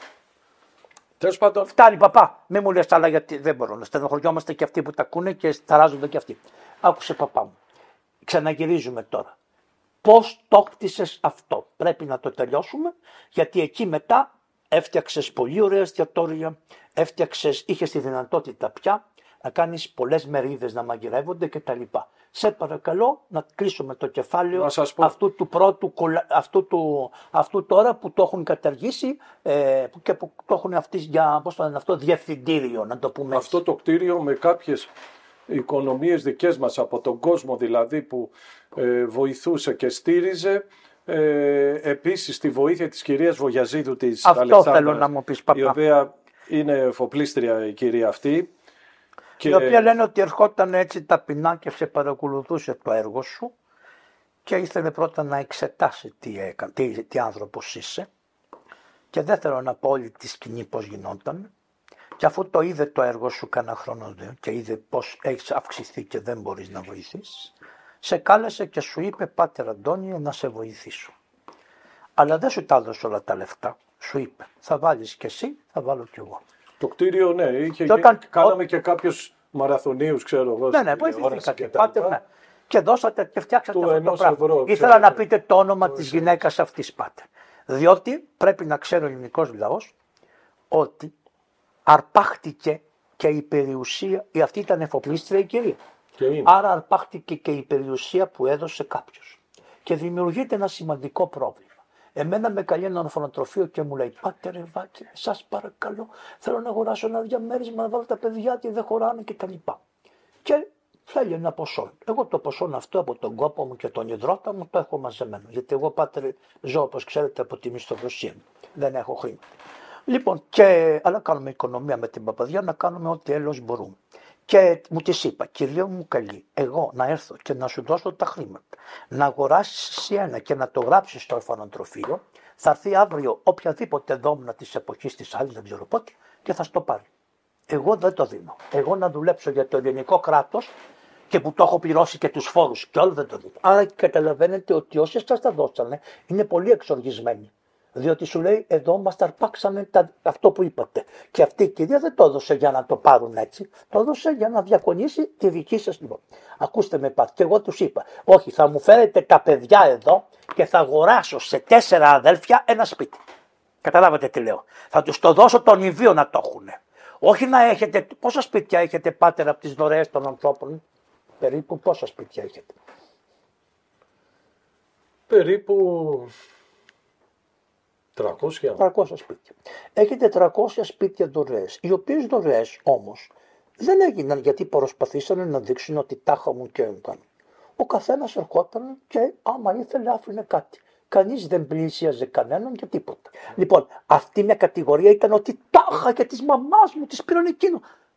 Εν τω μεταξύ, εν τω μεταξύ αν πραγματικά είχε συμβεί αυτό, έπρεπε η καινούργια διοίκηση να αρχίσει και να λέει: για ελάτε, όποιο σας τα πήρε ο παπάς με αυτόν τον τρόπο να τα δώσετε. Εγώ δεν έχω ακούσει ποτέ ότι τα γυρίζουν πίσω. Μια χαρά τα κρατάνε. Πάτερ, έχετε κάποια. Πάτερ, όλα αυτά τα σπίτια δεν μας τα έδωσε ο κόσμος ε, μαγικά, γιατί ξαφνικά η Κιβωτός προέκυψε ε, ε, από μόνη της. Είναι καταληπτό αυτό, έχουν καταλάβει οι άνθρωποι αυτό. Ο κόσμος αυτός γνώριζε το έργο, αγαπούσε το έργο, ήξερε εμένα, με εμπιστεύονταν και δεν άφηναν τίποτα και σε κανέναν, σε κανενός τα χέρια αν, αν δεν είσαι... ήμουνα εγώ. Ναι, πάτερ. Καταλάβατε, πάτερ, ήταν η προσωπική μου εργασία από το πρωί μέχρι το βράδυ. Εμείς δεν είχαμε, φτάσαμε σε ένα σημείο να μην έχουμε προσωπικό χρόνο. Προσωπική ζωή. Προσωπική ζωή. Ναι. Καταλάβατε. Ναι. Και ο κόσμος έβλεπε το έργο. Έβλεπε το μεράκι, έβλεπε τη, τη χαρά και τη, ναι, μα και τη δημιουργία. Ένας από τους... Και επέλεγε εμάς να, να, να, να δωρηθεί αυτός. Πάτερ Αντώνη, ένας από τους πιο πλούσιους ανθρώπους, ας πούμε, στο Βόλο ήταν ο κύριος, πώς το λένε τον καλό τον άνθρωπο αυτόν που ο είχε κύριος Κώστας Ολούλης. Ο κύριος Κώστας Ολούλης, ο οποίος επέλεξε σένα, με, αφού έμαθε το έργο σου και ο οποίος προς τιμή του ομίλησε για σένα πολύ θετικά σε μια εκπομπή, δεν ξέρω, δεν θυμάμαι πού, αλλά εν πάση περιπτώσει. Δεν πρέπει να λαμβάνουμε δόξα παρά των ανθρώπων, παρά μόνο από τον Θεό. Λοιπόν, ο άνθρωπος σε κάλεσε και σου είπε: Πάτερ Αντώνη, για κάποιους λόγους που εγώ θέλω να μεταφερθώ στην Αθήνα, θέλω να σας το δώσω αυτό. Αυτό περίπου θα έκανε κανένα έξι με επτά εκατομμύρια, οκτώ πόσο έκανε. Εσείς είχατε τη δυνατότητα να δώσετε ένα μικρό ποσό στον κύριο Λούλη και μετά το υπόλοιπο σας το έδωσε δωρεάν. Και σας εμπιστεύτηκε να σας δώσει αυτό το μεγάλο κτίριο στο Βόλο με όλα αυτά που έχει τα σήμερα μαρτυρούντα.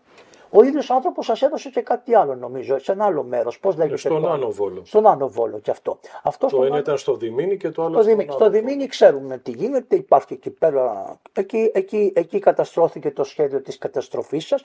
Εν πάση περιπτώσει, θα το πούμε παρακάτω αυτό. Ε, το, άλλο το, κτίριο, το άλλο το κτίριο που είναι κορίτσια, τι ήταν στο άλλο κτίριο αυτό? Στο Βόλο, λέτε. Ναι, στο Βόλο. Υπάρχουν δύο κτίρια, είπαμε. Ένα στο Διμήνι και το άλλο. Και το άλλο στον Άνω Βόλο. Τι γίνεται αυτό στον Άνω Βόλο? Αυτό τώρα έχει κλείσει. Έκλεισε. Ναι. Δηλαδή ο άνθρωπος έδωσε την περιουσία του αυτή, η οποία είναι μεγάλα ποσά. Να σας πω κάτι, Πατέρα Αντώνια, για να ακούσει ο κόσμος. Αυτή η περιουσία σε κτίρια, σε κτίρια και γη. Σε κτίρια και γη. Εσείς με το απλό σας μυαλό, έτσι, καλά καλά. Περίπου τι είναι, εκατομμύρια, ε, κάποια εκατομμύρια, πολλά εκατομμύρια ευρώ. Πού νομίζετε, σε τι, εγώ δεν θέλω το ακριβώς ποσό, αλλά απλώς θέλω να μου πείτε σε αυτή την γκάμα περίπου αυτή η περιουσία. Γιατί δεν είναι τα δεκαεπτά εκατομμύρια που τους είναι... αφήσατε και τώρα θα έχουν πάει πέντε. Δεν είναι αυτά. Αυτά τα κτίρια και η γης που έχει την αξία, αυτά περίπου, πάτερ, τι είναι, πέστε μου. Βλέπετε. Είναι πολλά εκατομμύρια. Πολλά εκατομμύρια, πάτερ. Η Άρα... περιουσία η ακίνητη της Κιβωτού, την οποία, ξέρετε, πάτερ, εμείς δεν την παραλάβαμε από κανένα άλλο ε, διοικητικό συμβούλιο πριν, ε. αλλά τη δημιουργήσαμε με τον κόπο μας. Είκοσι πέντε χρόνια αρρωστήσαμε για να μπορέσουμε να εξασφαλίσουμε ε, τη συνέχεια του έργου αυτού. Αυτή, αυτό ήταν το όνειρό μου. Α. Να μπορέσω... Ομοιάζεται όπως κάνανε οι παλαιοί κτήτορες των μονών, οι οποίοι φτιάχναν τα κεντρικά κτίρια και λέγανε: το μοναστήρι, αν δεν πάρουμε και ένα κτήμα στις Παραδουνάβιες, άμα δεν πάρουμε και ένα κτήμα στη Μόσχα, άμα δεν πάρουμε και ένα κτήμα στην, στην ε, Καπαδοκία, την ώρα που η Μόσχα είναι ελεύθερη, θα μας δίνει η, η Μόσχα τα συντηρητικά του μοναστηριού και των έργων της Μονής. Σωστό. Τι, καταλάβατε. Σωστό, Άρα, σωστό. χωρίς να το καταλαβαίνετε, εφαρμόζατε ένα βυζαντινό δίκαιο, το οποίο είναι πάρα πολύ ωραίο και πάρα πολύ σωστό. Και τι κάνατε? Θελήσατε να αφήσετε μία πρίκα Πρίκα. Πες τη λέξη ρε παπά. Ναι, ναι, σωστά. Δεν θέλεις να πρικήσεις την Κιβωτό. Ναι, ναι, ναι, αυτό πάτε. Να μην καταρρεύσει ποτέ οικονομικά και με τα εισοδήματα που θα είχε, ακόμα και πουλώντας ένα κτίριο, μπορεί κάποια στιγμή να έρχονταν μια πείνα και πρέπει να πουλήσεις κάτι, να μπορεί να συντηρηθεί για ένα μεγάλο διάστημα ο πυρήνας του έργου που είναι και τα παιδιά. Σας, να σας πω, πάτε, ακόμα και την περίοδο της πείνας εκείνη που λέτε που υπήρχε η μεγάλη οικονομική κρίση, ο κόσμος, το φιλότιμο του απλού κόσμου, μας βοήθησε και επεκτείναμε ακόμα πιο πολύ το έργο. Θέλω να πω... Άρα λοιπόν, πάτερ, θέλω να σου πω κάτι, γιατί από τον τρόπο έχεις επηρεαστεί και λιγάκι από τα σύγχρονα πράγματα. Πρέπει να κατανοήσεις κάτι. Ο λαός του Θεού, ο οποίος λαός του Θεού είναι ο λαός ο οποίος είναι μέσα στην Εκκλησία, αυτός είναι ο λαός του Θεού. Αλλά υπάρχουν και άνθρωποι που είναι στις παρυφές της Εκκλησίας. Αυτούς η Εκκλησία ποτέ δεν ασχολήθηκε με αυτούς. Τους άφηνε και αδέσποτους και ποτέ δεν έδιναν χρήματα στην Εκκλησία.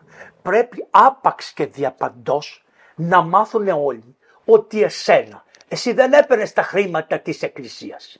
Εσένα σου δίνανε χρήματα αυτοί που δεν θα δίνανε ποτέ χρήματα στην Εκκλησία. Αλήθεια είναι, είναι παπά... Και αυτή είναι και η μεγάλη επιτυχία της Κιβωτού που όλοι τη ζήλευαν, θα έλεγα. Ναι, βέβαια. Ότι υπήρχαν άνθρωποι που έδιναν παραπάνω από αυτό που, που μπορούσαν να δώσουν. Ναι. Και σε κάποια στιγμή έλεγαν, όχι ρε παιδί μου, δεν, δεν μπορώ να, να το, το πάρω αυτό. Ναι, ναι, ναι. Ε, όχι, μου λέει, θα το πάρεις. Και ξέρεις, και στο τέλος μου λέγανε, ε, εγώ πάτερ, δεν ούτε στην εκκλησία πάω, ούτε, αλλά αυτό που κάνετε εμένα με συγκινεί. Ακριβώς. Και θέλω να βοηθήσω. Και, και του έλεγα, αδελφέ μου, ότι εσύ μπορεί να είσαι, λέω, πιο πολύ χριστιανός και δεν το ξέρεις από κάποιους άλλους. Και έτσι σιγά σιγά οι άνθρωποι αυτοί, πάτερ, ερχόντουσαν κοντά, ερχόντουσαν στην εκκλησία, Βέβαια. ζητούσαν να εξομολογηθούν. Βέβαια. Και σιγά... Άρα έκανες και το πνευματικό έργο και εξομολόγηση και τα λοιπά. Ε, εγώ νομίζω και ο Θεός ξέρει ναι. πόσοι, πόσοι τέτοιοι άνθρωποι μπήκαν στην εκκλησία. Ο Μαζουράκης είναι πνευματικό, ήταν, έχει εξομολογηθεί σε εσάς, πατέρα Αντώνια. Ο Μουζουράκης. Μουζου, είναι... Α, Μουζουράκη το λένε. Ναι, ναι, ο και πάνε... ξέρεις, πατέρα Αντώνια, σου είχα πει εγώ την ημέρα του γάμου του Μουζουράκη να πηγαίναμε. Ναι, ναι, ναι. Και θα πηγαίν... το, περίμενε. το περίμενε. Θα σε έπαιρνα, κάτι μου συνέβη, ήμουν άρρωστος με COVID, δεν ξέρω. Θα σε έπαιρνα με μια άμαξα, θα είχα νοικιάσει μια άμαξα στην Έγινα. Και θα ήμασταν τα, οι δυο μας, οι δυο μας θα ήμασταν και θα πηγαίναμε καμαρωτή, θα κατεβαίναμε, θα ήταν όλο το συνάφι των δημοσιογράφων εκεί, δεν θα λάβαμε μέρος, για να μην συγχύσουμε τους ήρες.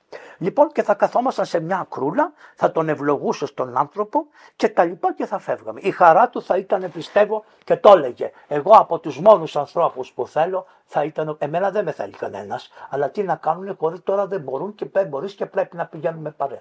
Λοιπόν, προχωρούμε παρακάτω, πατέρα Αντώνη. Είπαμε και αυτά τα ωραία. Ναι, τώρα θέλω να μου πεις, να σε βοηθήσω ακόμα λίγο περισσότερο. Ωραία.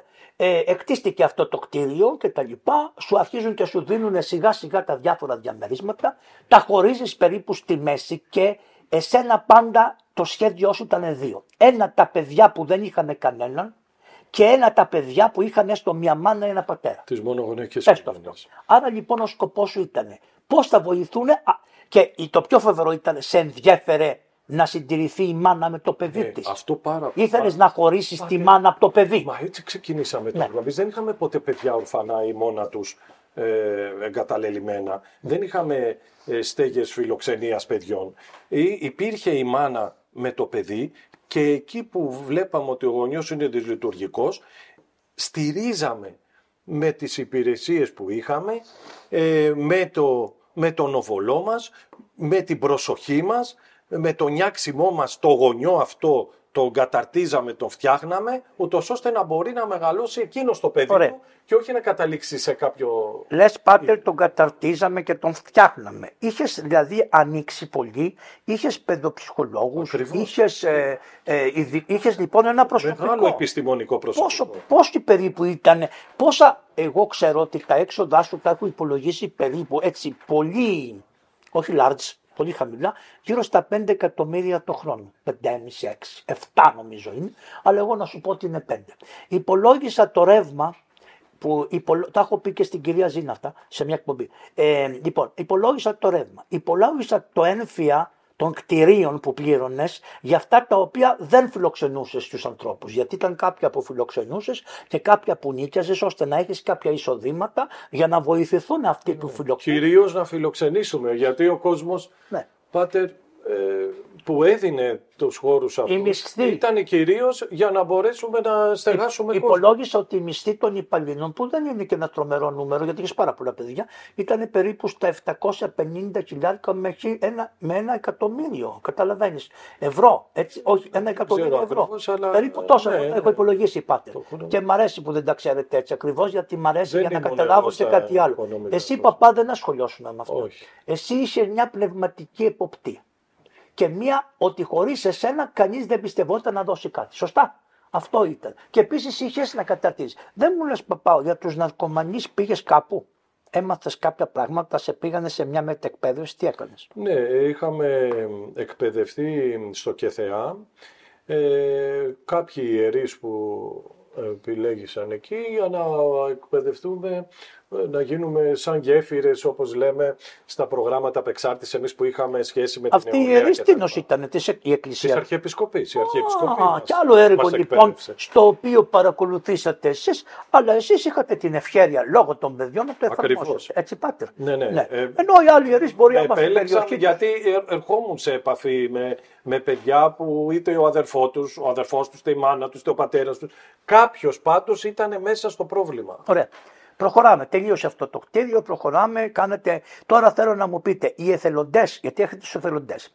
Οι εθελοντές, πάτερ, είχαν δύο-τρία κομμάτια μεγάλα. Το πρώτο κομμάτι ήταν όταν ένα παιδί ήταν άρρωστο, να έρχονται τον παιδί του γιατρό, ας πούμε. Και αυτό, μια... Εάν είχε κάποια άλλη υπόθεση, ναι, ναι, ναι. το παιδί να το πάνε. Γιατί εγώ τα έχω ζήσει, τα ξέρω. Εσείς απλώς έχετε... Είναι όλο το έργο μπροστά σας και σας τρελαίνει. Εγώ έχω λίγο μαθηματικά και τα έχω ναι, σκεφτεί. Ναι, ναι. Το ένα είναι αυτό. Το δεύτερο, από πού ερχόντουσαν αυτές που μαγειρεύανε, πάτερ? Από όλα τα μέρη της Αθήνας. Και από ποια μέρη? Ποια από, μέρη? Από την Ελευσίνα, ξέρω, Άντρα. Σηκωνότανε το πρωί και φεύγανε με το λεωφορείο, ναι, ναι, ναι. και ερχόταν.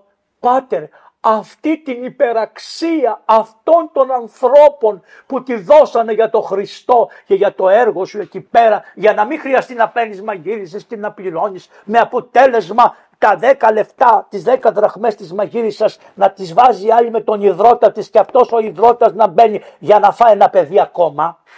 Ναι, πολύ έτσι ωραία τα λέτε, πάτερ. Ναι, έτσι έγινε. Και να σας πω και κάτι πάνω σε αυτό, ότι όλα αυτά τα έργα που φτιάξαμε, τα κτίρια, ε, τις ε, δομές φιλοξενίας που, που υπάρχουν, έγιναν με πολύ λιγότερα χρήματα από ότι κάποιος άλλος θα ήθελε να χτίσει αυτούς τους χώρους και αυτά τα πράγματα. Γιατί ο κόσμος έκανε πάντοτε σε εμάς ε, την κα, καλύτερη τιμή και έτσι με αυτόν τον τρόπο κερδίζαμε πολύ περισσότερα. Ναι, γιατί σας έκανε υποχωρούσε. Ακριβώς. Και ο πιο σκληρός άνθρωπος και ο πιο σκληρός έκανε υποχώρηση. Λόγω του έργου. Πάτερ, αυτό είναι το ένα έργο. Σας έδωσαν μία κατασκήνωση στη Ραφίνα. Ναι. Σας, τις έδωσε, σας την έδωσε ένα σύλλογος, ένα σύλλογος Αγίου Κωνσταντίνου εκεί στον Κολονό. Έτσι, ναι, ναι, ναι, ναι. Γιατί σας την έδωσε? Είχε πάει στην εκκλησία και της το έλεγε και δεν είχε να το κάνει τίποτα. Ναι, δεν, δεν είχαν δεν είχανε, παιδιά και δραστηριότητα τέτοια. Και τι λέει, έρχεται σε σένα και σου λέει, πάτερ Αντώνη, έχω μια μεγάλη έκταση στη Ραφίνα. Ε, ζούγκλα. ζούγκλα ναι. Ήταν τότε. Έχω μια ζούγκλα, γιατί ήταν ζούγκλα και σας τη δίνουμε, πάτερ Αντώνη, με ένα χρυσιδάνιο. Χρυσιδάνιο σας το έκανε. Έχει μέσα εκκλησία. Αυτό, πάτερ. Ναι, η εκκλησία είχε μέσα, πάτερ. Και εκεί τον Άγιο Γιώργη είχε. Ναι, ναι, ναι. Πάλι αυτός ο Άγιος Γιώργιος. Ναι, ο Άγιος μας... Γιώργιος που είναι ο προστάτης και των μουσουλμάνων, να καταστρέψει όλες τις διαβολές των ανθρώπων. Και σου εύχομαι από την καρδιά τον... μου. Πάτερ, το σέβονται τον Άγιο Γιώργη. Ποιοι, οι μουσουλμάνοι. Το ξέρω. Γι' αυτό και πολλές εκκλησίες ε, παίρνανε το όνομά του γιατί τον φοβούνταν. Άρα και εκεί όλος τυχαίος. Αυτό, και αυτό... όμως ε, ο Άγιος Γιώργης ξυλώθηκε. Ο Άγιος Γιώργης εδώ στην Αθηνά. Θα τα πούμε το, αυτό παρακάτω. Το δικό μας εδώ στη Ζήνοδο. Δεν στεναχωριέσαι, πάτερ. Έχουμε φωτογραφίες για αυτά να τα δείξουμε. Και δεν τον ξύλωσαν. Θα, το ξυλ... θα πω εγώ. Τον ξυλώσανε και μελλοντικοί αρχιερείς τον ξυλώσανε. Τότε δεν ήταν αρχιερεύς. Θα τα πούμε αυτά. Εγώ δεν θα, δεν θα λυπηθώ τώρα, διότι όσο αρχιεπίσκοπος ο πατέρας μας εδώ και ένα χρόνο δεν είχε ασχοληθεί με το θέμα, είπαμε θα σιωπήσουμε. Από την ώρα που ασχοληθήκανε ξανά για να σας, και να σας πούνε ελάτε σαν καλό παιδί στον μπαμπά σας να πείτε τι έχετε κάνει και εμείς θα σας συγχωρέσουμε. Λοιπόν, επειδή πάτερ Αντώνιε δεν έχεις κάνει απολύτως τίποτα και μόνο έχεις προσφέρει στην εκκλησία, δεν χρειάζεται κανείς να σε καλέσει για να πας να πεις τι έχεις κάνει. Και αφού η δικαιοσύνη θα κάνει τη δουλειά της. Το μόνο τηλέφωνο που δέχτηκα, και το λέω με πικρία, ναι, είναι από το γραφείο προσωπικού για να μου πούνε ότι μου μειώνουν το μισθό. Δεν πειράζει. Πάτε. Θέλω να πω ότι το νιάξιμο, ας πούμε, εντάξει. Όχι, δεν χρειάζεται. Άκουσα... Πάτερ Αντώνιε, δεν θα πούμε κάτι άλλο, θα με συγχωρέσετε, διότι εγώ σέβομαι πολύ την Εκκλησία και την αγαπώ. Ξέρω ότι μερικές φορές είναι μητριά, αλλά μπορεί και εύκολο όπως είναι μητριά. Πάτερ Αντώνιε, να σας πω κάτι. Και το λέω και από εκκλησίες. Την ε, πίκρα μου, Πάτερ. Την πίκρα σου να πεις. Πες την πίκρα σου για να ακούσω. Θα, μπο, θα, θα έπρεπε να μ' ακούσει κάποιος, να με πάρει ένα τηλέφωνο και να μου πει έλα ρε άνθρωπε, τι ακούω για σένα. Τόσα, τόσα χρόνια εμείς το έργο που κάναμε ήταν...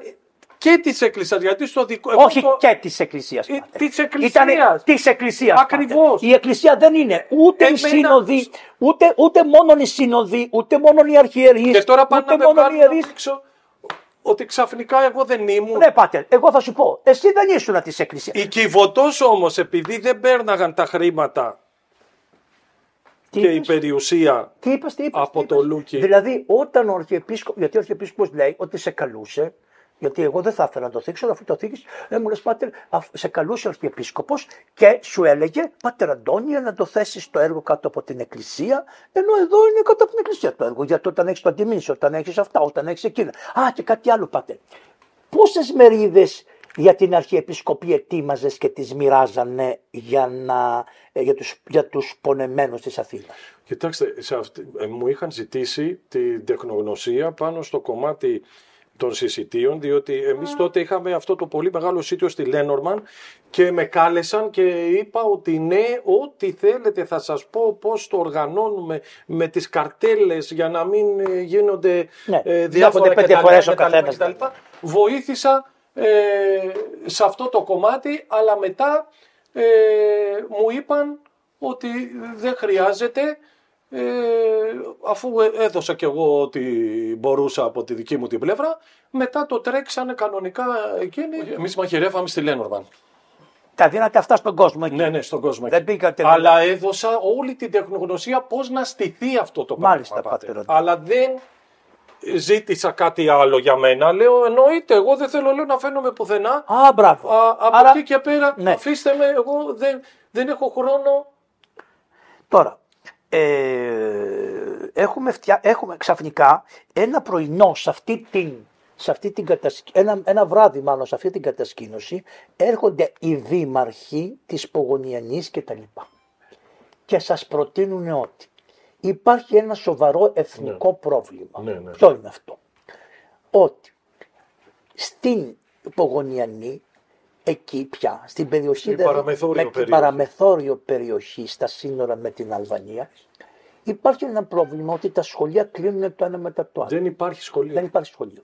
Και το σχολείο ότι δεν υπάρχει, δεν υπάρχει ζωή και άρα αυτές οι περιοχές σαν να τις, σαν να τις κάνουμε, πώς λένε αυτές τις ζώνες, κάτι ζώνες, πώς λένε γκρίζες. Αυτές, γκρίζες ζώνες.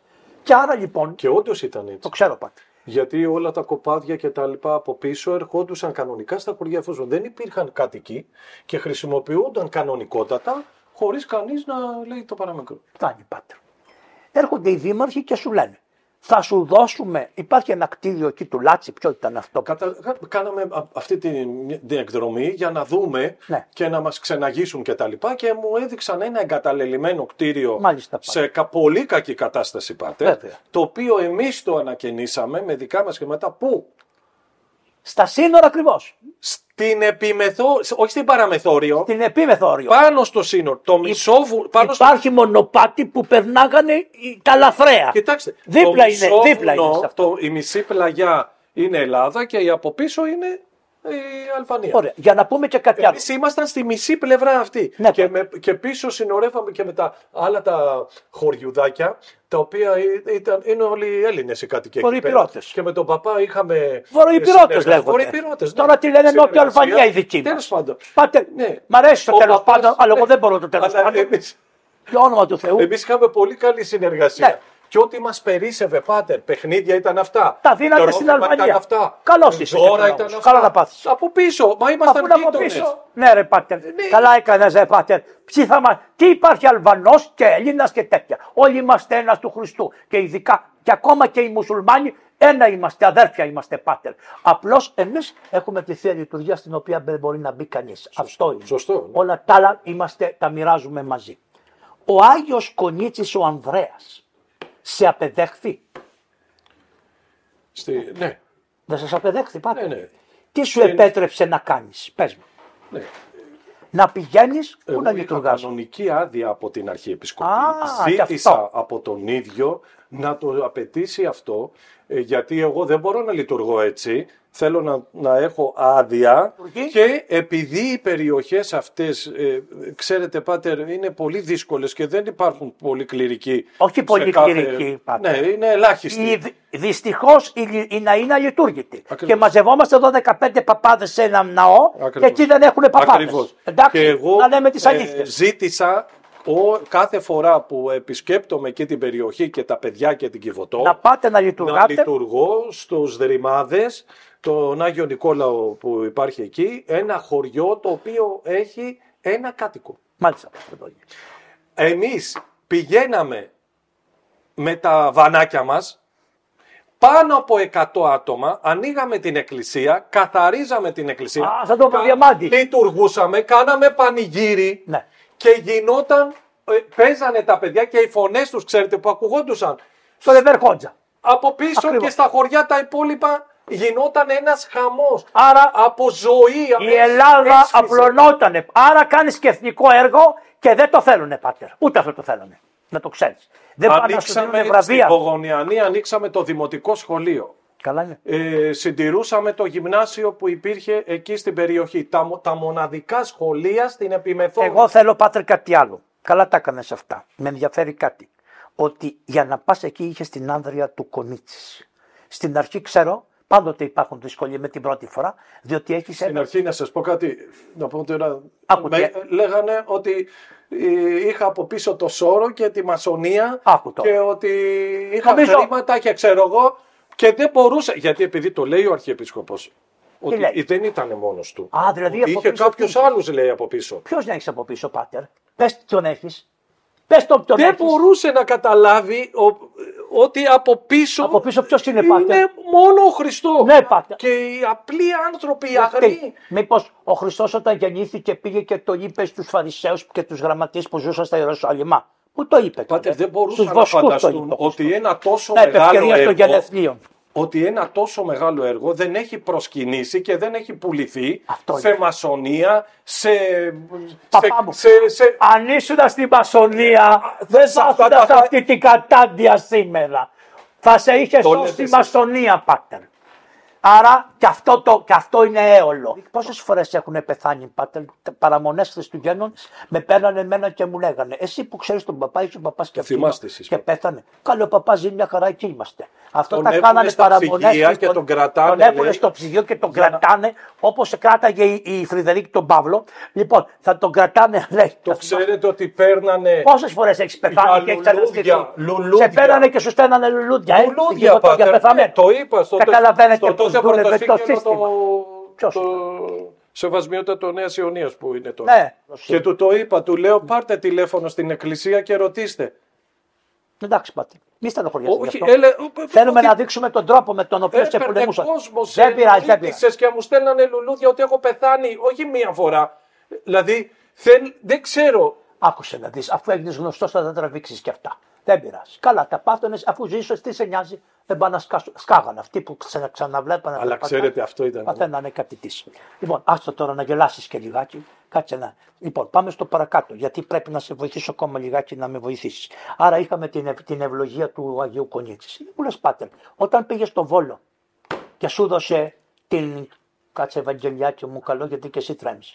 Λοιπόν, όταν πήγες στο Βόλο, Πάτερ, και, και, ήρθε, και πήρες του Βόλου την, ε, τη μονάδα, ποιος τη ήθεσαι στα Ευγένεια? Ο Σεβασμιότατος, ο Ιγνάτιος, ναι, ο Δεσπότης. Σ' αγαπούσε ο Ιγνάτιος. Βέβαια, από, πήγαμε και πήραμε, πήγα και τον ενημέρωσα. Να σας πω, Πάτερ, κυβωτός του κόσμου, δεν είναι μια εκκλησιαστική οργάνωση. Έτσι, μπράβο. Έτσι, που τι, είναι, Πάτερ, βάση... τι είναι, Πάτερ, μία μη, μη κυ... κυβερνητική οργάνωση. Όχι όμως κερδοσκοπικού χαρακτήρα. Ακριβώς. Μη κερδοσκοπική. Ακριβώς. Μη κερδοσκοπικού ναι. χαρακτήρα. Άκου, παπά. Και εμείς δεν δημιουργηθήκαμε. Δεν πήραμε ποτέ χρήματα από το κράτος. Ποιος έδωσε εντολή να τη φτιάξεις έτσι? Πες μου. Όπως ο Άγιος Νεκτάριος, γιατί ο Άγιος Νεκτάριος το ίδιο έκανε. Ναι. Ποιος σου το είπε να το κάνεις έτσι, παιδί μου? Ποιος σου το είπε? Πήρα τη, την ευλογία του πνευματικού μου, Γεώργιος, ο πατήρ Γεώργιος Καψάνης. Ο Καψάνης. Καψάνης. Αυτός δεν στο είπε, Πάτερ, αυτό? Ναι, ναι.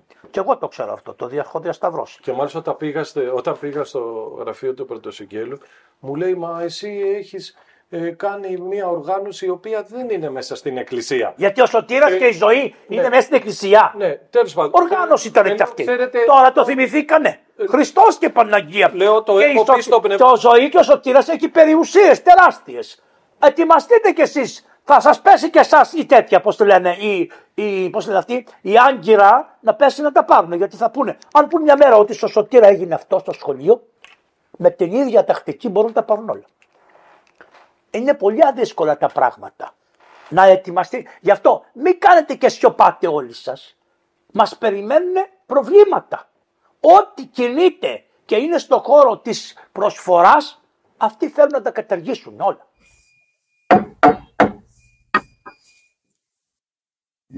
Είναι κανείς εδώ? Περιποίηση, σκόνη, βρώμα, δυσοδεία. Σε ένα χρόνο. Τίνος ήταν το κτίριο αυτό του Ερυθρού Σταυρού. Και ακούγοντας για το έργο του πατρός Αντωνίου, το δώσανε. Να ξέρετε κάτι. Γενικώς πρέπει να καταλάβουν οι παπάδες, οι δεσποτάδες, όλοι, ότι εάν δεν έχει συνέπεια μεταξύ λόγων και έργων, δεν σε εμπιστεύεται κανένας. Ο κόσμος ζητάει να έχει συνέπεια μεταξύ έργων και λόγων. Αυτός ο άνθρωπος, ό,τι και να κάνετε, είχε μια απόλυτη συνέπεια με τα έργα και τα λόγια. Αυτό λοιπόν είναι μια μορφή ενός έργου. Αυτό το κτίριο κατάντησε έτσι μέσα σε ένα χρόνο. Ήτανε φρεσκοβαμμένο, φρεσκοπεριποιημένο κτλ. Τι είχε ετοιμάσει ο πατήρ Αντώνιος για αυτό το κτίριο εδώ? Πολυιατρείο. Το καλύτερο πολυιατρείο που μπορεί να φανταστεί άνθρωπος. Είχε κάνει μία μελέτη και είχε βρει ότι η περιοχή αυτή στερείται ιατρών και λοιπά και ιατρίων και υπάρχουν πάρα πολλοί άνθρωποι που δεν έχουν χρήματα και απεφάσισε να φτιάξει αυτό το είχε που ήταν για τα παιδιά και είπε θα το μεταποιήσουμε σε πολυιατρείο. Για να το μεταποιήσει σε πολυιατρείο αυτό είναι πάρα πολύ δύσκολο πράγμα. Δεν γίνεται εύκολα αυτή η δουλειά. Έτσι λοιπόν έγινε μία απόλυτη συνεργασία με πολλούς καλούς πολιτικούς μηχανικούς και μία πάρα πολύ καλή συνεργασία με τον Ιατρικό Σύλλογο από χρόνια. Και ο πατήρ Αντώνιος είπε, Πάτερ Ευάγγελε, σε παρακαλώ να ξέρεις ότι υπάρχουν άνθρωποι που θα μας δώσουν όσα χρήματα πούμε για να μας φτιάξεις έξι εφτά ιατρία, θα πάρεις τις προδιαγραφές, θα ρωτήσεις τα πάντα και θα αναλάβεις να το ετοιμάσεις. Είναι ο κόπος μου τεσσάρων και πέντε χρόνων. Τι έκανα? Τα βλέπετε όλα αυτά. Όλα αυτά είναι δωμάτια εξεταστηρίων. Δηλαδή μέσα αυτή τη στιγμή, νομίζω ότι εκεί είναι το οφθαλμιατρικό, γιατί είναι πολύ μεγάλο. Εκεί, δεν θυμάμαι τώρα και τους χώρους ακριβώς, το γυναικολογικό, παθολογικό, ορθοπαιδικό, ε, πάμε καρδιολογικό, υπέρηχη, υπέρηχος καρδιάς. Ε, ε, πήραμε όλα τα μηχανήματα. Μέσα είναι όλα τα μηχανήματα. Τα πάντα είναι, τα πάντα. Ήταν έτοιμο να γίνουν τα εγγένεια γύρω στις αρχές Δεκεμβρίου. Πέρσι. Τώρα, τι είναι μέσα αυτή τη στιγμή δεν ξέρω. Δεν λειτουργήσε ποτέ για αυτόν τον σκοπό για τον οποίο ήταν. Yeah. Εθελοντές τους είχα βρει εγώ τους γιατρούς που ηθαρχόντουσαν. Την εποπτεία όλη την είχα εγώ. Με ποιοι θα εξυπηρετούνται εδώ πέρα? Όλος ο κόσμος. Φτωχοί, όποιος είχε τίποτα. Και φτωχοί, αλλά και άνθρωποι που δεν είχαν που να πάνε, τα γιατροί κτλ. Έχουμε κάτω μικροβιολογικό για να παίρνουμε τα αίματα, ώστε έχουμε και φαρμακείο, το φοβερότερο. Έχουμε φαρμακείο, το οποίο φαρμακείο θα έδιδε ταυτόχρονα. Οι ασθενείς δεν θα παίρνανε το φάρμακο να πάνε το αγοράσουν. Θα παίρνανε από τα φάρμακα που είχαμε συμβεβληθεί με διάφορους τρόπους, είναι κλειστό. Ποιος θα εκαλεί το να κάνει τα εγγένεια αυτού του έργου? Ο πατέρας μας ο Αρχιεπίσκοπος. Ο πατέρας Αντώνιος, ό,τι έκανε, το ήταν κάτω από την Εκκλησία. Και θα σας το αποδείξω και με άλλο τρόπο. Όλη η χαρά του πατέρας Αντωνίου ήταν να συμμετάσχει η Εκκλησία συνολικά. να έρθουν εδώ παπάδες, να πάρουν σχέδια, να δουν πώς μπορούν να γίνουν όλα αυτά τα έργα στις δικές τους ενορίες. Και μάλιστα προς τιμή του Αρχιεπισκόπου, όταν πρωτοβγήκε, είπε ότι θέλουμε να κάνουμε κυβωτούς σε κάθε εκκλησία. Έτσι είχε πει. Υπάρχει καταγραμμένο. Τώρα, γιατί θέλουμε να την κλείσουμε αυτή, αυτό είναι άλλο θέμα. Αυτό λοιπόν το έργο είναι του πατρός Αντωνίου. Εγώ έχω κάνει δύο κόπους μεγάλους. Ο πρώτος κόπος και η πρεσβυτέρας μου ήταν ότι εξετάζαμε τα παιδιά. Εδώ όταν μέναν τα παιδιά, ερχόμασταν τη νύχτα, τρεις η ώρα, τέσσερις η ώρα, πέντε η ώρα. Όποτε μας φωνάζανε, ερχόμασταν εδώ να δούμε παιδιά που είχαν πυρετό, σαράντα πυρετό. Και δεν είχε ένα παιδί σαράντα πυρετό. Εδώ ήταν δωματιάκια, τα γόρια. Λοιπόν, εδώ ήταν παιδιά που είχαν σαράντα πυρετό και τα δέκα παιδιά. Για εξέτασε δέκα παιδιά. Γιατί τα έκανα εγώ αυτά? Για τον Χριστό μακαριότατο, για την Εκκλησία. Για την Εκκλησία, το... είμαι εκκλησιαστικός άνθρωπος. Επρόσφερα αυτό το έργο. Μακάρι μακαριότατε να μου είχατε πει, Πάτρε Βάγγελε, έχω ένα τέτοιο και έλα να κάνεις τη δουλειά. Με όλη μου τη χαρά μακαριότατε. Και δεν πήρα ποτέ μία δραχμή μακαριότατε. Καλά Χριστούγεννα. Αν πάει, πήγαινε τώρα, πηγαίνετε τώρα στην Κιβωτό, τώρα πηγαίνετε, πάρτε φωτογραφία πώς είναι η Κιβωτός και φέρτε τη εδώ. Ξέρετε πώς είναι. Σκοτάδι μαύρο ταραχνό που σήμερα είναι οι παραμονές των Χριστουγέννων. Ξέρετε τι γινόταν? Και γινότανε της κακομοίρας. Λάμπανε τα πάντα από τα φώτα. Μέχρι τα μεσάνυχτα. Από, μέχρι τα μεσάνυχτα. Καλά τα κάνεις. Η Εκκλησία όμως δεν έχει δουλειά να πάει να λέει ότι εγώ, εγώ πώς το λένε, στηρίζω αυτή τη δουλειά. Να μην το πεις. Ας το ρε παιδί μου.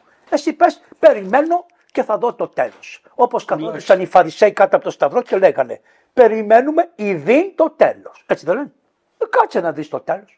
Μη βιάζεσαι. Μη βιάζεσαι. Τι λύσα είναι αυτή η βιασύνη? Θα πάμε παπά παρακάτω. Να μου πεις σε παρακαλώ, στο Βόλο λοιπόν είχε την ευλογία του Επισκόπου. Το λέω και εγώ, διότι γένεια, το Φλεβάρι, τα τα έκανε... το Φλεβάρι πήγα να κάνω μία βάφτιση και ήταν, ήμασταν μαζί με τον Άγιο Βόλου που τον ευχαριστώ πάρα πολύ. Και ο Άγιος Βόλου του είπα, Γέροντα, να πάω μέχρι την Κιβωτό? Να πας, μου είπε.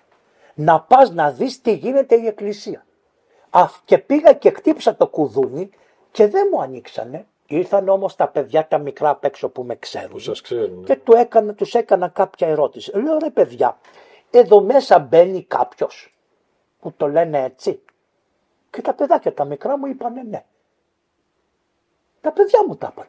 Γιατί δεν ήρθανε αμέσως αυτοί που, σας, που τους αφιλάνε τα παιδιά και κάναμε κουβέντα. Απ' τα παιδιά ήτανε μέσα από τα κάγκελα και εγώ απ' έξω. Εγώ δεν έχω κάποιο λόγο. Τους πήγα και λάδια, πάτερ. Δεν νομίζω να τους έχει δώσει κανείς τίποτα. Εγώ τους πήγα και λάδι και πράγματα. Γιατί θεωρώ, εμένα δεν με ενδιαφέρει, εσύ μπορεί να λάβεις από την Κιβωτό.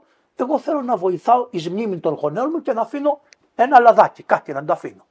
Δεν μοιράζει που το άρπαξανε αυτοί. Ανάβουν τα καντίνια. Είδα την εκκλησία με σπασμένα τα τζάμια.